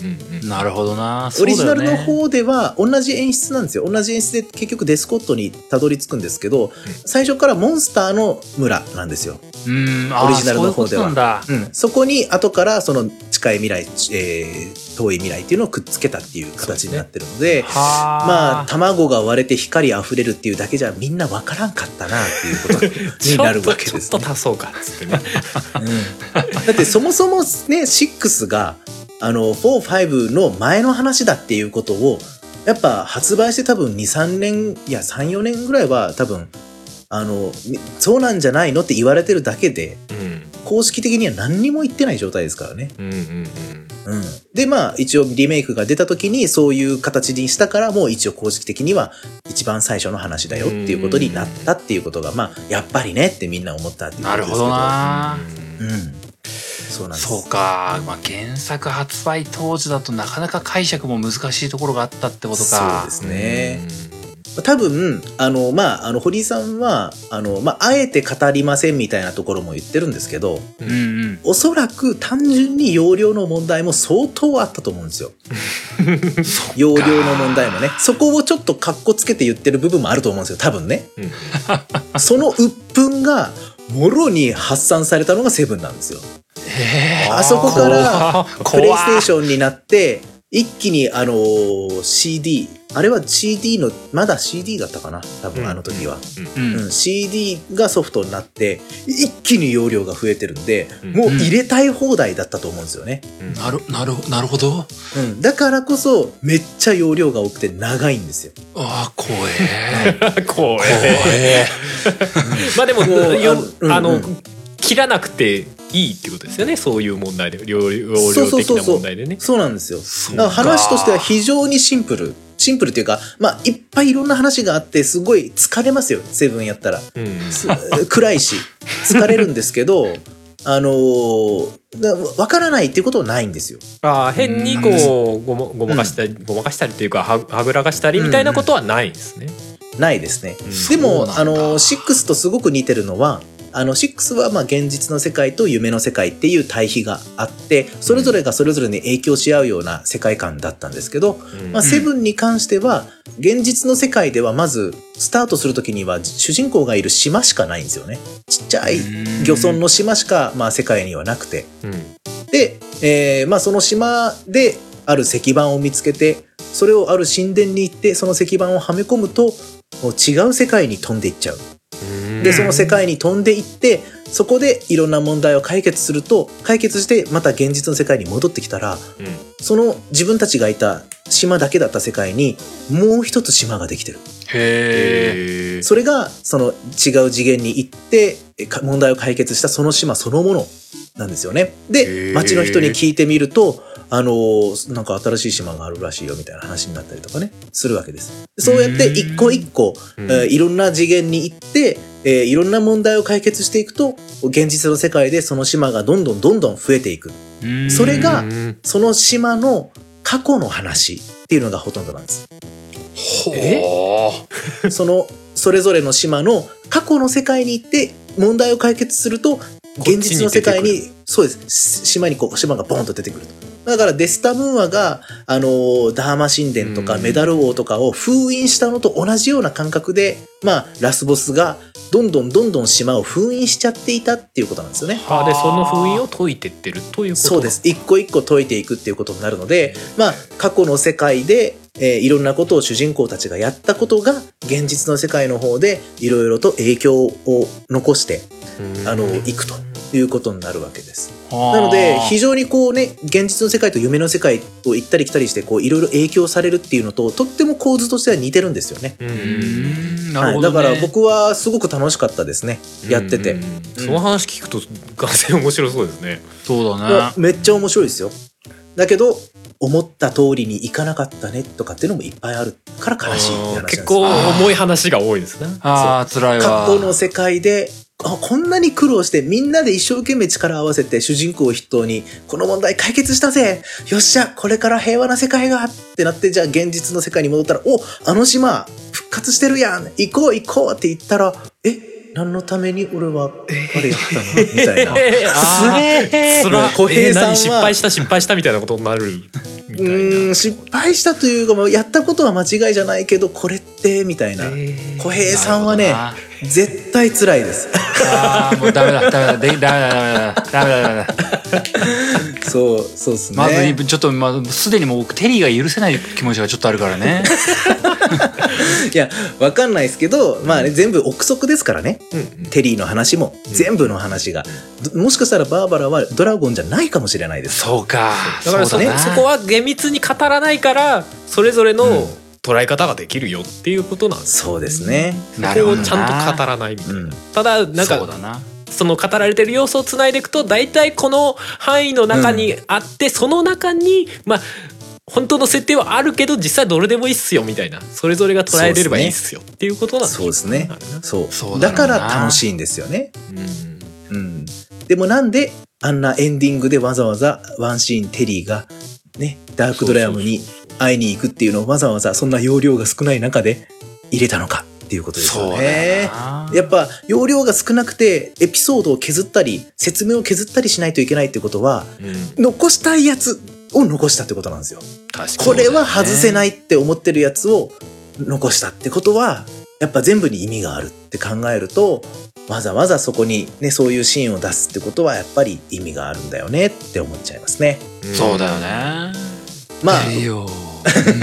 僕からの6の話はまあもちろんね音楽の話とかうん。いろんな特技の話呪文の話とかね、えードランゴの話とか いっぱいありますよ。いっぱいありますけどはい。いっぱいありますけどまああの僕が一番まあねあの皆さんにご紹介したかった考察だったりだとか、まあ、そういう部分っていうのはこれくらいですかね。うん。なるほどね。すごいね。いいですね、はい。エンディングの曲良かったあーエンディングの曲ってあのあれですか？みんなを送っていく時の曲ですか？そうかな？時の子守歌でしたっけ？ああどれだ？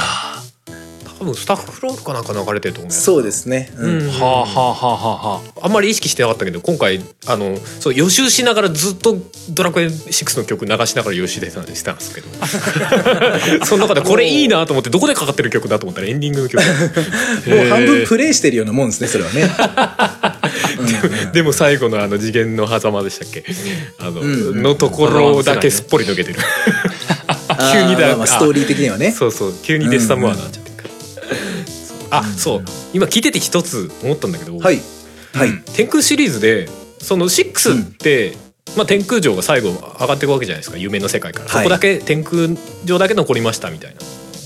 感じじゃないですか。ってことは、うんうん4号で出てくる天空城は夢の世界なんですか？あれはだからそこが夢の世界じゃなくなったってことだと思うんですよ。あーあれは具現化されたっていうあ。そこだけ具現化されたってことか逆に。僕のね、これ思い違い、勘違いだったら、記憶違いだったら申し訳ないんですけども、うんうん最後、あの、天空城が、うん。あの、まあ、最後というかあの、まずオープニングでね、うん。上から下を眺めてるのは結局あれ天空城の話だと思ってるんですよ。はいはいはいはい。で、えっ、と、移動してるんですよね。うんうんあの、うんオープニング映像、6のオープニング映像って、僕、一番最初は、あの、幻の大地っていう風に呼ばれてた、うん。穴から、穴から見た景色なんだと思ってたんですよ。だけど、あの、その、なんていうんですか、マップというか、地上が移動してるんですよ、あれ。上からし下に見てる視点で。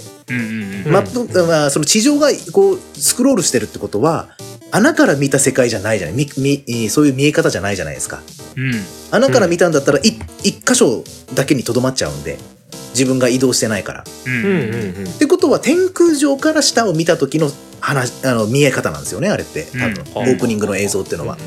で、えっ、と、まあ、えっ、と、天空上だけが残って、で、オープニングの映像につながるってことを考えると、あの時は、夢の世界のマップじゃないんですよ。マップというか地上じゃないんですよ。実際の現実の世界の地上を見ているはずなんです。うんゼニスの城が天空城になった後の、後じゃないとあの視点はおありえないわけですから。えじゃああの段階でもうそのゼニスの城こと天空城が具現化してたってことはうん。バーバラをもう具現化してたってことになるんですか？あの時点でそこなんですよね。だから、うん。あの伝説の武具を手に入れた後に、うん。あの、星マークとか太陽マークとかね、うん。あの、うん。カシャカシャカシャカシャって言って、あの、ピューってこうヘルクラウド上に吸い上げられるところ、あの施設があるじゃないですか。はいはいはい。あの祠。うんうん。あそこに行ったらまたバーバラに会えるんじゃないかなって僕思ってるんですけどね。でですもね、オープニング映像的には絶対そうなはずなんですよ。うん。あれは夢の世界の大地ではなくて、現実世界の大地を天空上から見ている、えーそう、っていうことを考えると、もともとゼニスの城、あの、は、あー夢の世界の大地と一体化している状態だったわけですから、本来であれば。うんうーん割と僕ねまあ僕の場合もほ半分希望みたいになってるんだろうけどな。うん。いいんじゃないですか、それで。あのーデスタムアを倒して普通のエンディングを見た時うん。うん。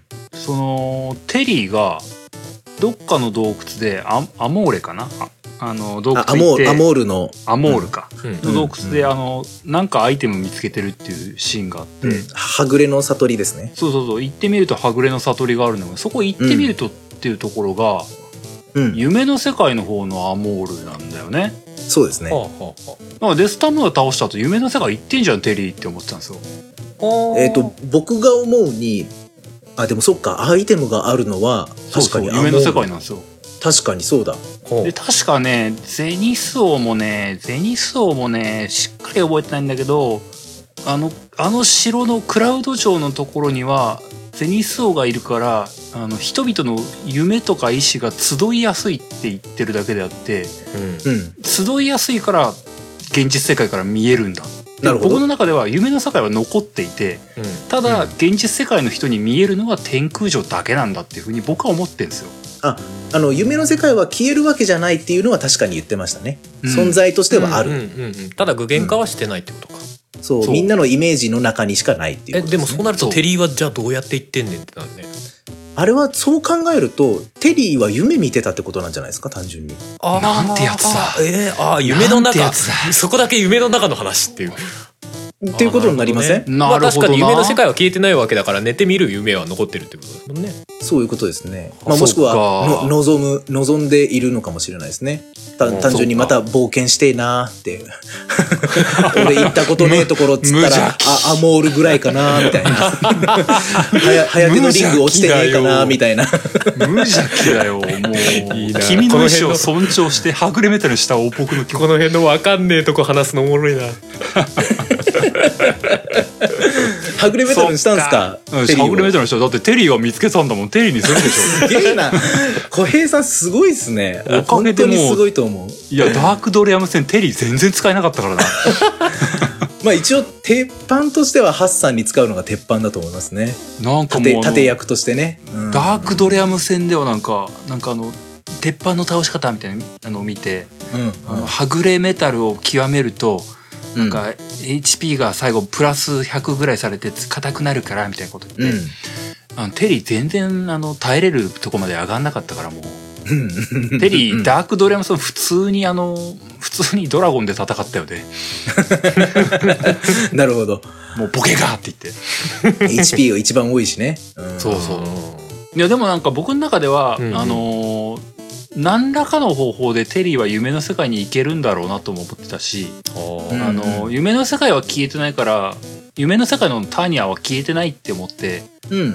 うんまあ年に1回お墓参り気分でうん。ミレイユに集めてもらって水晶を見ればいいのかなぐらいの気持ちで僕はこうやってったんですよ。うんうんうんそれはでそう思うとあの5の時に天空城落ちてたからあ本当にマスタードラゴン揺らさないって思ったんですね。俺の意思をバカ野郎っつって。ふざけんなこの。コロコロぐるぐる回ってんじゃねえバカ野郎っつってね。おいライフコートどうなったんだよ。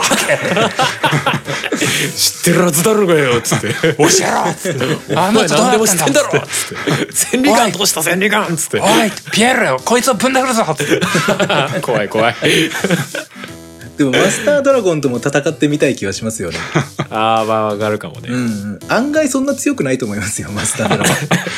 まあそうかもねそのねだエエスタークじゃねえエスタークでいいのか、うんうんうんエスタークは倒せないぐらいですもんねうん、そう。封印しかできなかったわけですからね。倒しきらずに。うんうんまあもしかしたらその天空城の住人だからもしかして地上に干渉しづらいとかさなんかそういうのもあるのかもしれないですけどああ、うん。それは多分あると思いますよ。成り行きをただ見守るみたいな存在っぽい印象はありますようん。ね。基本なんか命令っていうかね勇者にやらせるうん。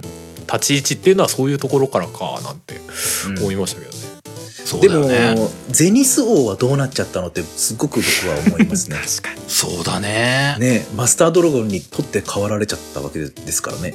内紛があったんじゃないですか。怖い怖い。下克上が。そうそうそう。力の強いものが王になるっつって。そもそもあの辺に住んでる人寿命とかどうなってんのとかいろいろありますけどね。うん、なんか勝手に人間よりは長いイメージはありますけど、でも、うん。まあまあ死ぬ時は死ぬんでしょうね。うんうんそうだよね。まあそれね。結構だって最終的に5でやっぱ沈むしさ。決して治安いいとこじゃないっていうのが悲しいよね。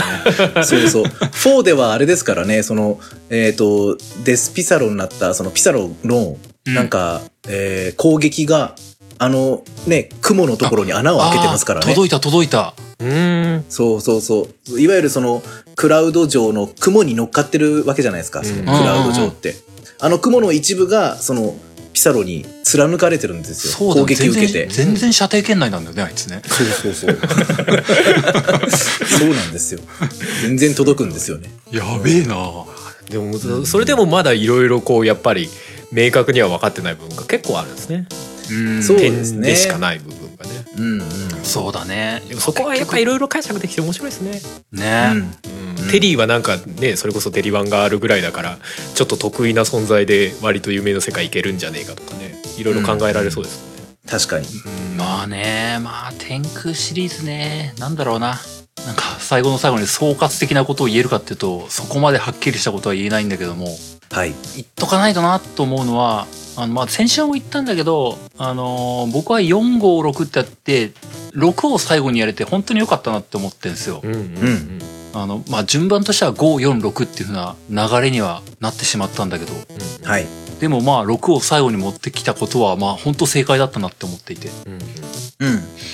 でなんかあのそれこそ前回ダンさんが来てくれた時はロトシリーズと比べれば天空シリーズの方が好みだなっていう風に言ったつ言ったんですけどもはい。その辺って僕改めて思うのはあのーなんか勇者だからどうのこうのっていうよりかは毎回勇者とは出会ったり勇者だったりはあるんですけども毎回本当にこれでいいんだっけかなっていうのを思わされるんですよね。うん。4でも5でも6でも。うん。うん。うんまあ、5の場合はちょっと特殊でね、もういいんじゃねえかなって諦めたんですけども、うん。うん うんこの時はもうなんかもう、まあ、お母さん救えてねえけど、ビアンカ救ったからもういいんじゃねえかなって。いや、いいんじゃねえかな。まあ、もうゲーマーもミルドラスももういいんじゃねえかな、つって。まあ主人公職業的には勇者じゃねえしなうんそう、もうもういいんじゃないかなって思ったけども、まあ、あの、我が、我が息子天空の勇者様が、いやいや、お父さん、つって。父さんとあかんてまだ、そう、まだ、僕にはやることがある気がするんだよって言って。ね、直接勇者じゃない、あの、娘の方にまで、いやいや、おばあちゃん助けに行こうよってされて、いやー、ピュアな子供たちやべえな、っつって、いや、行く行く行く行くって、子供に引きずられるもんや。行く行くっつってな、行こう行こう、魔界行こうぜっつって言ってきたりとかっていう、なんかそこの、あの、諦めたけど再起する僕っていうのがあったりね。うん。うんで、4も、あの、4, 4って結構僕勝手な独自解釈なんですけど、うん。あの4ってあの五章の始まりであの村焼き払われる直前にうん。育ての家族に「お前は勇者なんだから強く正しく生きるんだぞ」って言われて、うん。お前ずっとその後ね強く正しくって何なのっていうのを抱えて旅するんですよね。うんうん結局ピサロが悪いとも言い切れないじゃないかみたいな。うんうん。そう思うとあの僕意気揚々とライアンと一緒にエスタークぶちのめしましたけどあれよかったのかなとかねこうううんーんとか思って旅するんですよね。うんでまあ特に4なんかはあの最終的にもう何が正しいかわかんねえんだけどもうん。自分が守りたいって思った仲間だけはちゃんと守ろうって思うっていうなんか、もうなんか結局正義はわからんっていうか回答にまで達するというかね。うんうん。なんか4も結局最初から最後まで迷いっぱなしっていうこと。うんうん。で6は先週話した通りでもう僕勇者じゃねえしって思って 思って旅をするというか。うんうんうんうん結果僕の中に正義はねえっすわっていうのが絶望の中で旅をし続けるっていうかね。うん。うん。うん。なんかそういう迷いをずっとずっと抱えて冒険していったのが天空シリーズだなっていうのが。うん。うん。なんか結果もやっとしたものは全部残ってはいるんですけど。うん。まあただ3本遊んで最終的な結末が、まあ、時間軸的に最後が5だっていうのが、まあ、一番幸せな終わり方をしてる5だっていうのがすごくありがたいなって思うし。うん。で迷いは迷ったけどもどの結末も決して嫌な思い出ではなくまあやって、うん。あってよかったなって思えてるのがすごくなんかプレイ後の感想として気持ちがいいんですよね。うんこのシリーズ全部やってああよかったなっていう腹持ちになってるのが素晴らしいと思う。うんうん。うん俺は聞聞いてるというか小平さんのプレイの日記を見ながらやった気になってるけどね。4とかすごいやった気になってる。いやでもそういう意味ではなんかね俺聞いててねなんか特に456はなんか正義の話っていうよりかはなんかね悪と対峙する、まあ、勇者の話でなんか正義の話じゃないよじゃないかなってちょっと思うところはあるかもしれない。なるほどな。必ずしも、うんうん。それこそ4の主人公をねあのピサロにする予定があったとかさ6の話を、うん。あのうん。テリーにする予定があったとかさ、うんうんそういうのも考えるとなんか別に正義を語りたいわけじゃないんじゃないかなっていう気はするんだよねなんかそうだね。うん。うん。うん。確かにそうですね。そうだよね。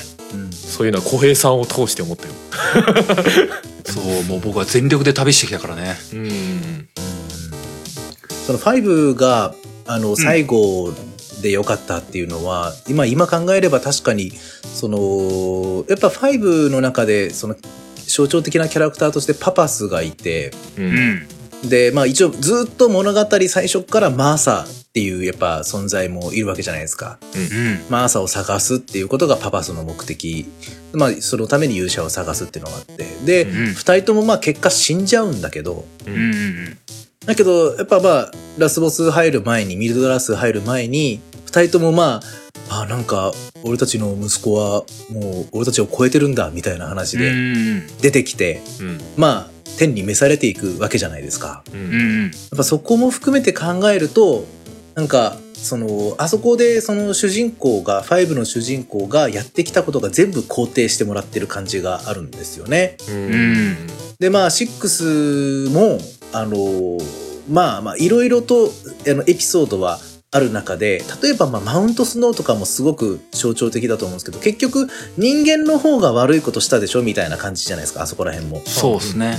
うん。で、あの、そのロブと、その、えっ、と、人魚のディーネの恋も、うん。人間にいじめられるからディーネを守るみたいな話だし、うんうん。うん、あのその辺とかはその人間が善で魔物が悪みたいな形は全く取ってないですし、うん。うんうん。確あかに。のうん、そこの話の終着点でなんかあそこでなんかあの今思えばねその亡くなったあの夫婦がなんか全部を肯定してるその64の物語も全部を肯定してるようななんか感じがするなって今話聞いてて思いましたね。なるほど、ね、あんな風にその物語の最後に途中で亡くなったキャラクターが出てきて何かをするっていうのは他のシリーズではないので、うん。はうん、なんか5であそこでパパスあんなに執念のパパスとうん。ねずっと結界を張り続けてきたマーサ。あ多分めっちゃ苦労してる2人じゃないですか2人とも。うん。うんその2人があの自分たちの目的は達成できずに死んじゃうんだけどこいつらならこ俺たちの息子なら結構いけんじゃねえかなみたいな感じで思って死んでいくっていうのがなんかすごく救われてるなっていうすごいそんな感じを今話聞いてて思いましたね。うん。いやーなうん。なんかこうこれまた勝手な脳内補完でしかないんですけどもはい。そのパパスとマーサはうん。死んでいくじゃないですか。はい。でよ呼んで言えばピサロとロザリーは死んでくのがまあ一応ススタンダードなのかなって思ってるんですよ。でやっぱり6に戻っていくんですけどうん。はい。もう6のあのジーナおばあさんの話がすげえ好きでううんんうん。イリアとジーナが死んだ後うんうん空の上で子供に戻ってんですよね。夢の世界の方でね。そうそう。うんあの死んだ後に幸せになれるっていう形があるっていうのが4と5に対する答えだと僕は思うんですよ。はうんうんうんうんうんうん。なるほど。4でもピサロとロザリーがあ5でもパパスとマーサが決して幸せとは言えない形で死んでったんですけどもうん。うんうん。幸せになれる未来があるんじゃないかっていうのが6で提示されるあのジーナばあさんの話めっちゃ好きっていう。うん。なるほど。僕がごめんなさいね小平さんのうん。その話を別に否定するつもりじゃないんですけど、ああやめて。やめて。い全然否定するつもりいやこれはこれも僕の 僕の勝手な妄想ですよ。はいはいはい。あのまずじゃあ6のその前提として現実の世界と夢の世界があります。で、うん。夢の世界は現実の世界の人たちがこうだったらいいなとかっていうふうに思ってることとかを、うん。まあ、具現化されてる世界ですよっていう設定があるじゃないですか。はいはいはい。ね。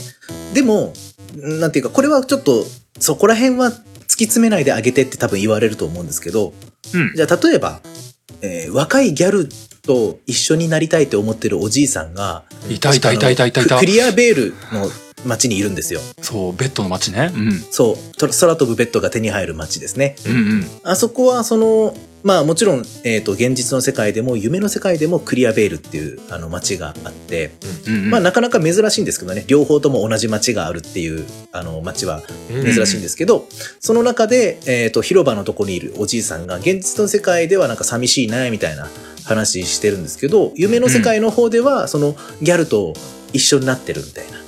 うんわ、わ、わしゃ幸せじゃ、みたいな、この年になってこんな若い子と一緒になれるなんて、みたいなこと言ってて、うん。で、そのギャルの方も話しかけてみると、なぜかこのおじいさんには不思議な魅力があるみたいな、確かそんな話をしてるんですよ。ううん。んそれはあくまでじいさんの夢であって、ギャルの夢じゃねえだろって思ってるんですよ、僕は。うんななるほどなるほど。うんうん。ね。その夢の世界で具現化されるものっていうのが、その人主観の世界だったらわかるんですよ。ううんうんんつまりそのじいさんが夢見ている世界があって、うんで、ギャルが夢見てる世界の方は全然別の世界になってるんだったらわかる。はいはいはいでも、一個じゃないですか、一応。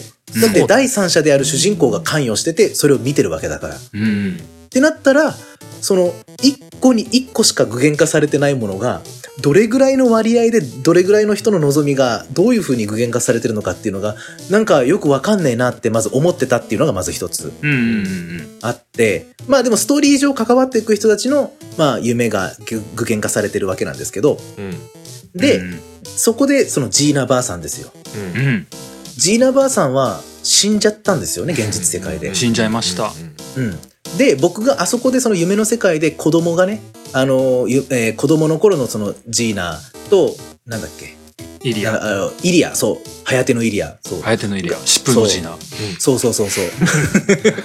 そう そう。その二人が子供の頃にね、待ってくれよ、お前さんっていうのを同じセリフを繰り返して、まあ、あの、画面から消えていくわけなんですけど、うんすごく僕もほっこりしたんですけど、じゃあこれは誰の夢なんだってことなんですよ。僕の中ではね。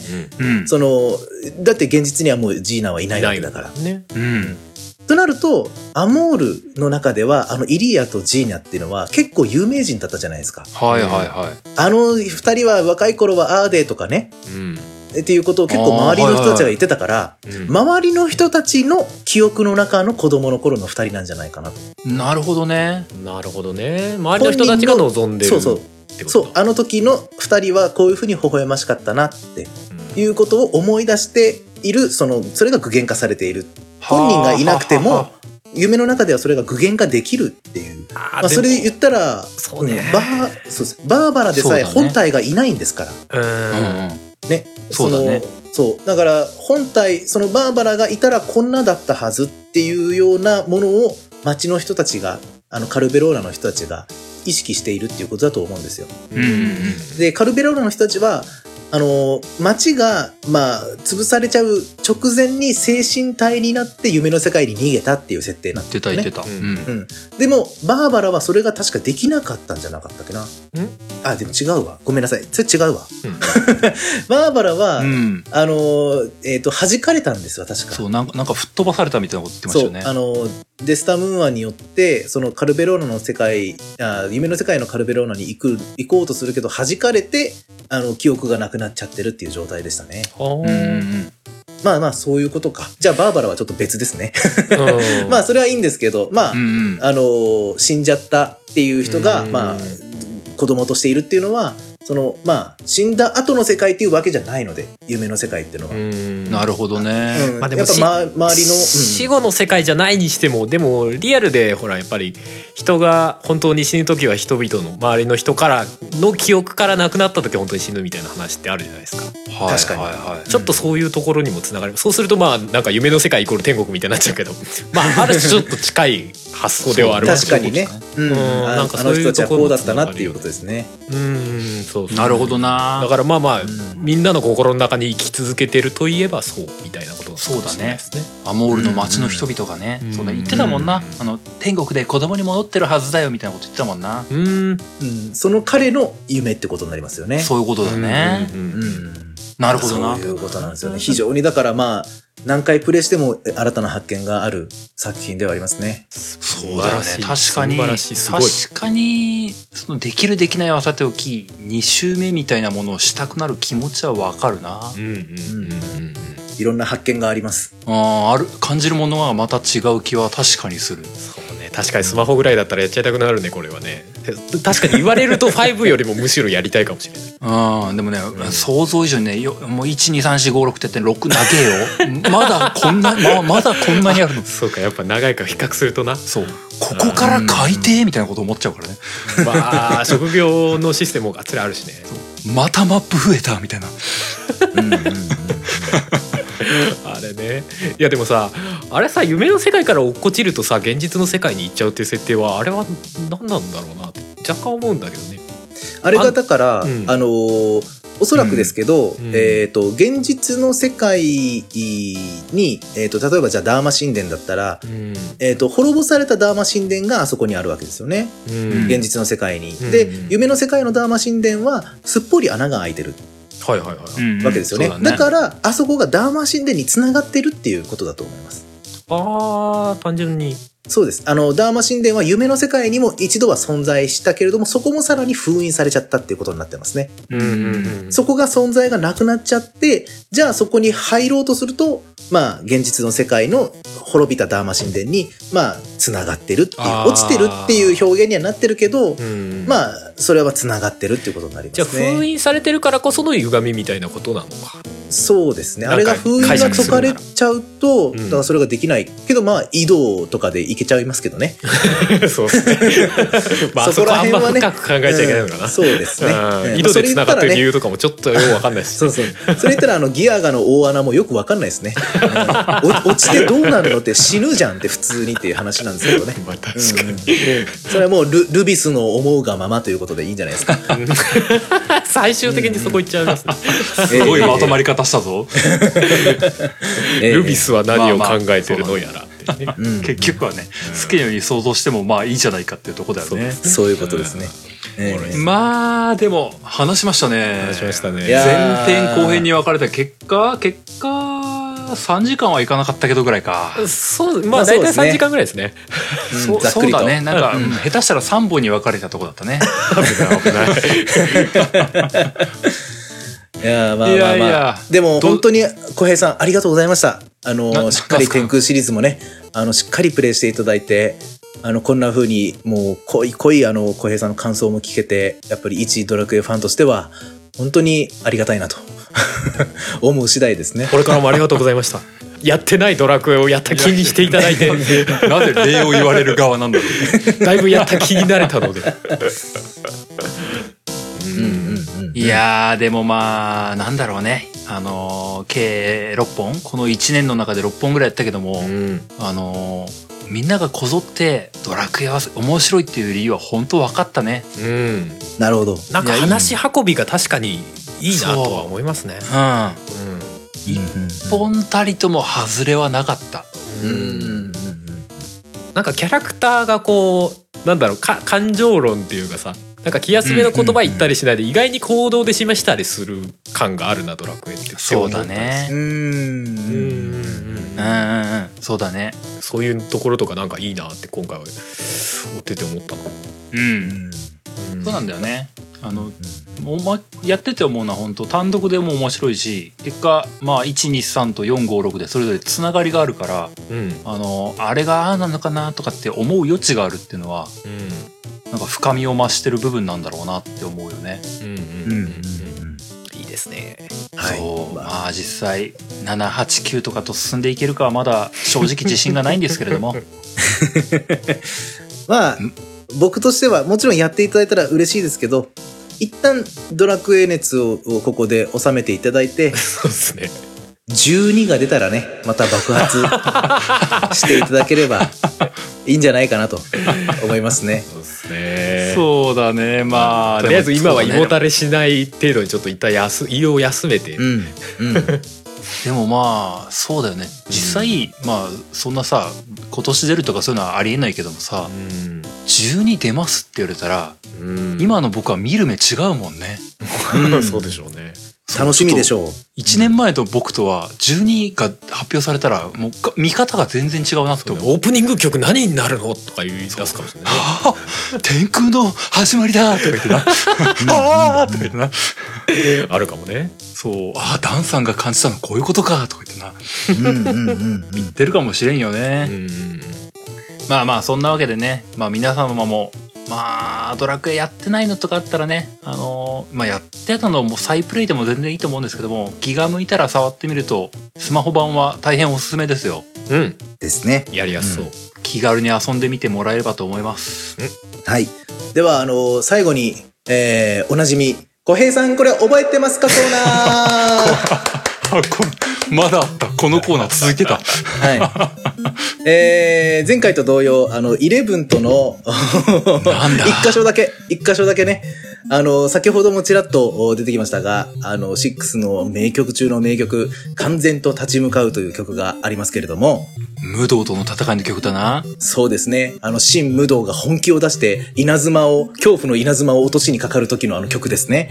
うんうんうん。えー非常に、えーよくできた曲で僕も1、2を争うぐらい好きな曲なんですが、うん11でその曲が使われたシーンはどこだったでしょうか？なるほどな。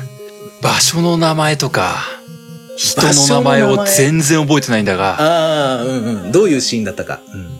主人公とうん。ローが、うん。うん。なんかあの、あの世的なところで、うんうん。グランドクロスじゃない、グランドネビュラ？なんだっけ？なんか、お奥義的なのを編み出すあのシーンじゃない？そうです。ああ、よくわかりましたね。おーよか正った解よかったもうあのお師匠の名前が思い出せないんだ、あの女の人。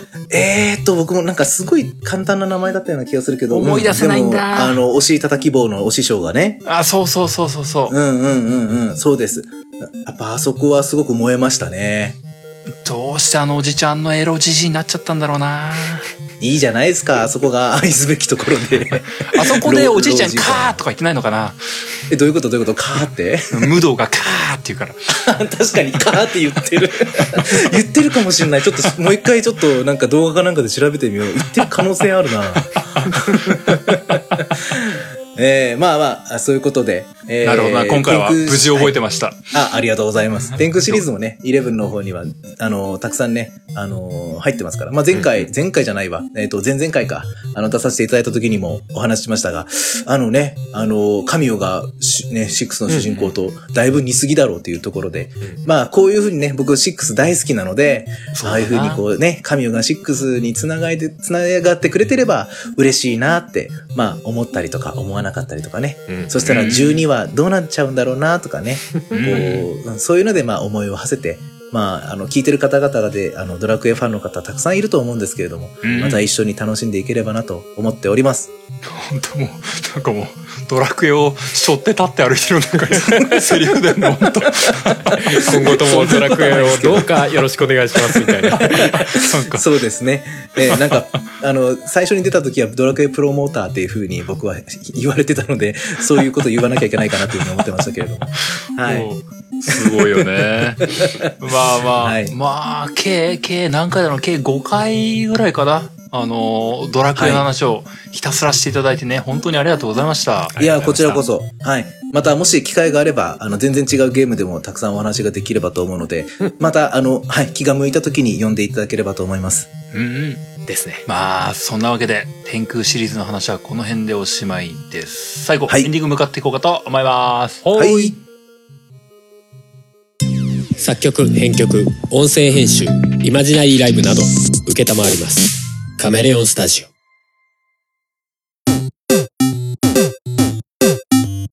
エンディングです。おーいお疲れ様ですお疲れ様です。いやーどうした話しましたね。話しましたね、今日今回も結構聞いてる時間が長くてでもなんかおもろいなすいませんね。ええええ。うんいやー、まあ確かにこの番組的にはしばらくドラクエの話をするのは多分しばらくないんじゃないかなって思うんですよね。そうですね、うん合間ん合間の例えとかでね出てくる時はあってもそうそう。がっつり回としてねやるのはしばらくなさそうな雰囲気ですね。そう、やりきった感がある。もそうですね。お疲れ様でした。う、もうだってもう、言ってしまえばもう FF 界よりもしっかりやったからね。そりゃそうでしょうよ FF だってひどい時まとめてたからね 789とかさ456とかさやってたからねそう123やってねえしな。そうだったそうそう。いや、まあでもね、あの、1、ドラクエにおいては123と456の話をしっかりできたのは僕はだいぶ満足してますよ。うんうんうんうん。まあ、そんな中でね、あの、しばらくダンさんを理由、呼ぶ理由がなくなっちゃうんですけども、まあ、普通にダンさん、あの、これから、あの、話したいゲームの話があったら声をかけてください。あ、いいんですか？いいですよ、もう。ブレスオブザワイルドでも多分一本はいけるかなって思ってますよ。いけますね。置いてかれちゃうよそうなんだできればでも3人がね、やったよ、やったことがある。でも2人、二人がそもそも小平さんとね、はるさんがあんまり被ってない。それが逆にいいんですけどね、お二人で番組される上では。かぶってるのってなるとデスストとかになっちゃうんでねなそうだ、ラスアスかな。ラスアスかな。まあデスストラスアスも両方ともしっかりもう、それ回やってますからね。ラサス2か延期しちゃったけどあ、ラスアス2ね。そうだなしかもあれでしょ？なんかまだ延期していつ発売するかはま未定ですもう未定っていうことですよねそう。ですうん。いやー、まあ楽しみではあるけれども、ちょっと残念な感じも。うんそうだね。これからその買おうと思っているソフトとか、これは買うぜみたいなのってあるんですか？お二人は。今ね FF7 を買おうかどうかに悩んでたんですけどね今だいぶ、うん。あのー収録時点でうーん積みゲーを消化する方向に行くかって思ってます。なんか、はるさんいつもそういう風に言ってる気がする。いやだって FF 高いよ高い高い。高い。高いよこれは、初、あの、収録時点ではまだ発売してないんですよ。そう収録時点では発売してないですそう、発売後の評価とか全く知らずに今そう多分これもう放話して送してる時は一通り評価がなんとなく出揃った後ぐらいのタイミングね、ますからね。ド名作とか言ったらね、心変わりして買ってるかもしれない。買ってんかもしれない僕は、僕もハルさんも。そうそうそうでも、あの、一応三部作みたいな話になってるっていうことで、うんうん。あの、例えばじゃあもう第2弾、第3弾が発売してから、その一一部目を買っても別にいいんじゃねえかなって僕思っちゃったりしてますけどね。そうなんだよなまあまあそれもなでもそれと同時に確かに応援したい気持ちもあるからちょっとねやっぱり正直悩ましい確かにそれはそうかもしれれない。あるんですようん。うん。じゃあ買うだけ買ってやらないでおけばいいんじゃないですか。いやー。そんなにお金は余ってないかな。ごめんな机にっていうね。じゃあそのセブンを買わないとしたらどうするんですか？何を買おうかなみたいなのないんですか？いやあのー積みゲーになってるソフトがいっぱいあるんでね。ちょっとその辺をまあ現状でやってるね。あのやつも。うん。ニーヤとかもまだやり途中なんで、その辺を終わらせてみたいな。まあやろうとすればもうメタルギア5でももう何でもかん確かにでももう前に述べたようなのがどっさりあるんで。確かに確かフに。リープレイみたいなのがね。そうです。小平さんはどうですか？僕、まあ僕もゼルダ終わって、ドラクエ6も終わってで、うん。で、まあ、据え置き系は正直決まってないんですけども、あの、はい。まあ、スマホ系というか、携帯機でやるような類は、うんうん多分もうツイッターとかも書いてんじゃないかなって思うんですけども、うん今、ムーンやってんすよ。ムーン。いいですね。前からやろうって言あってたの、うんそう、もう勇者しないでおなじみの。うん。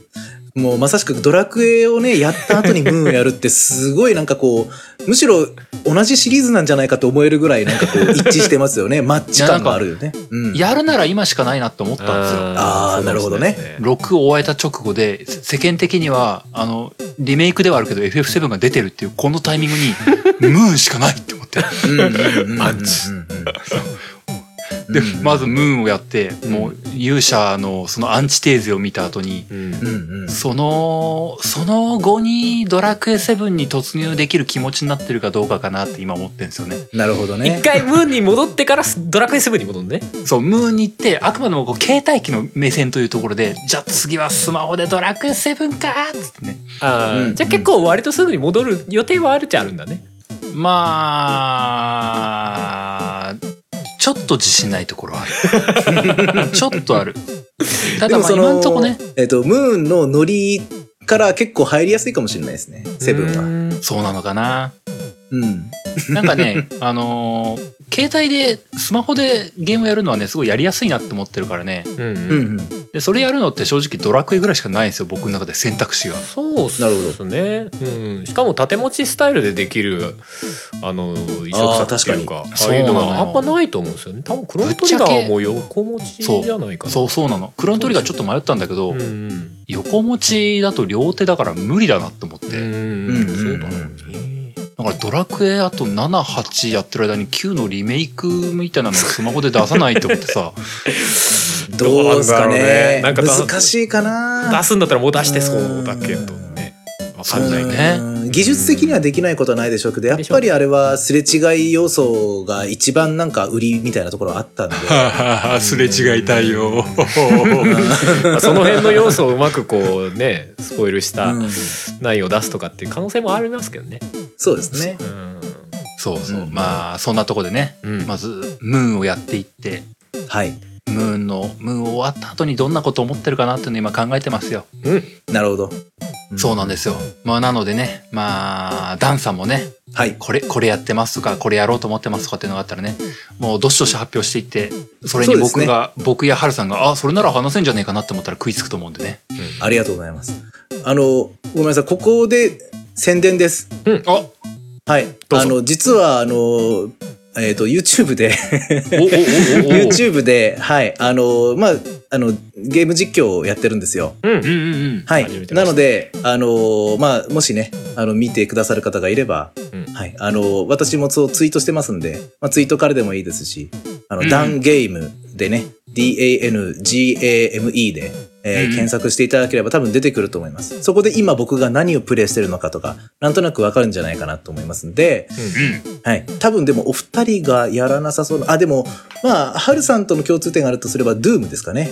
ああドゥームやってましたね最近ねはい。今、ドゥームやってて、まあ、ドゥ結構ームも FPS やっておると思ってコールオブデューティーもやってなかったっけ？うんあ、コールオブデはい、ューティーコールオブデューティーもやってます。うんやってます。はい。まあ、FPS もそうですし、まあ、あの、まあ、例えばスイッチとかで言えば、あの、ドラえもんのび太の牧場物語とかね落。差がすごいんだお温温度差よ。どれもなんで楽しいですよ片方でショットガン持ち歩きながらバーンって撒き散らってとか言ってるそうそう。感じで片方で水をあげなきゃね勢いが大事なんですよとかって言いながらね。そうそう。肥料をあげてとか言ってそうそうそう落差がすうわ、ごい咲いた咲いた、できたできたって、大きくなったよかったねって言ってますからね。一方ではバトロワじゃーとか言って そうそうそうそう。二面性がすごいんだわ。まあいろんなジャンルやってますんで、うんうんうんは逆にね、お二人がまあやってるのに合わせていくことも全然僕はできると思ってますから。はい。そうだな。まあ今度はね機会があればみんなでゲームしたいしな。ああそれもいいですそね。うなんですよ。うん。むしろ、どうですか？ん？うん？えっ、と、オンラインマルチで一緒にやりませんか？何を？何を？ど、どれ、それは終わってから話そうか。いや、ここで確約を取ればゲストに出てくれるなと思って。まあ、それはいいんですけれども。はい。うんうんうん。まあ、そういうことで、まあ、皆さんもしよろしければ見てやってください。はい。はい。まあ、この、なんかもう、結果2時間くらいになってるんですけども、ええええ いい加減終わっていこうかと思います。はい、そうですね。すいません。そんなわけで、えーいつものお決まりのやつを最後読ませていただきますと、えーこの番組ゲームなんとかでは皆様からのお便りを募集しております。お便りは番組ブログのお便りフォームまたはメールにてお送りください。番組ブログはゲームなんとか .com、番組メールアドレスはゲームなんとか .gmail.com です。ゲームなんとかの綴りは GAMENANTOKA です。そんなわけで第116回はこの辺でおしまいです。また次回お会いしましょう。お相手は小平と、春とダンでございました。それではまた来週。ジエンド。さようなら。さようなら。さよなら。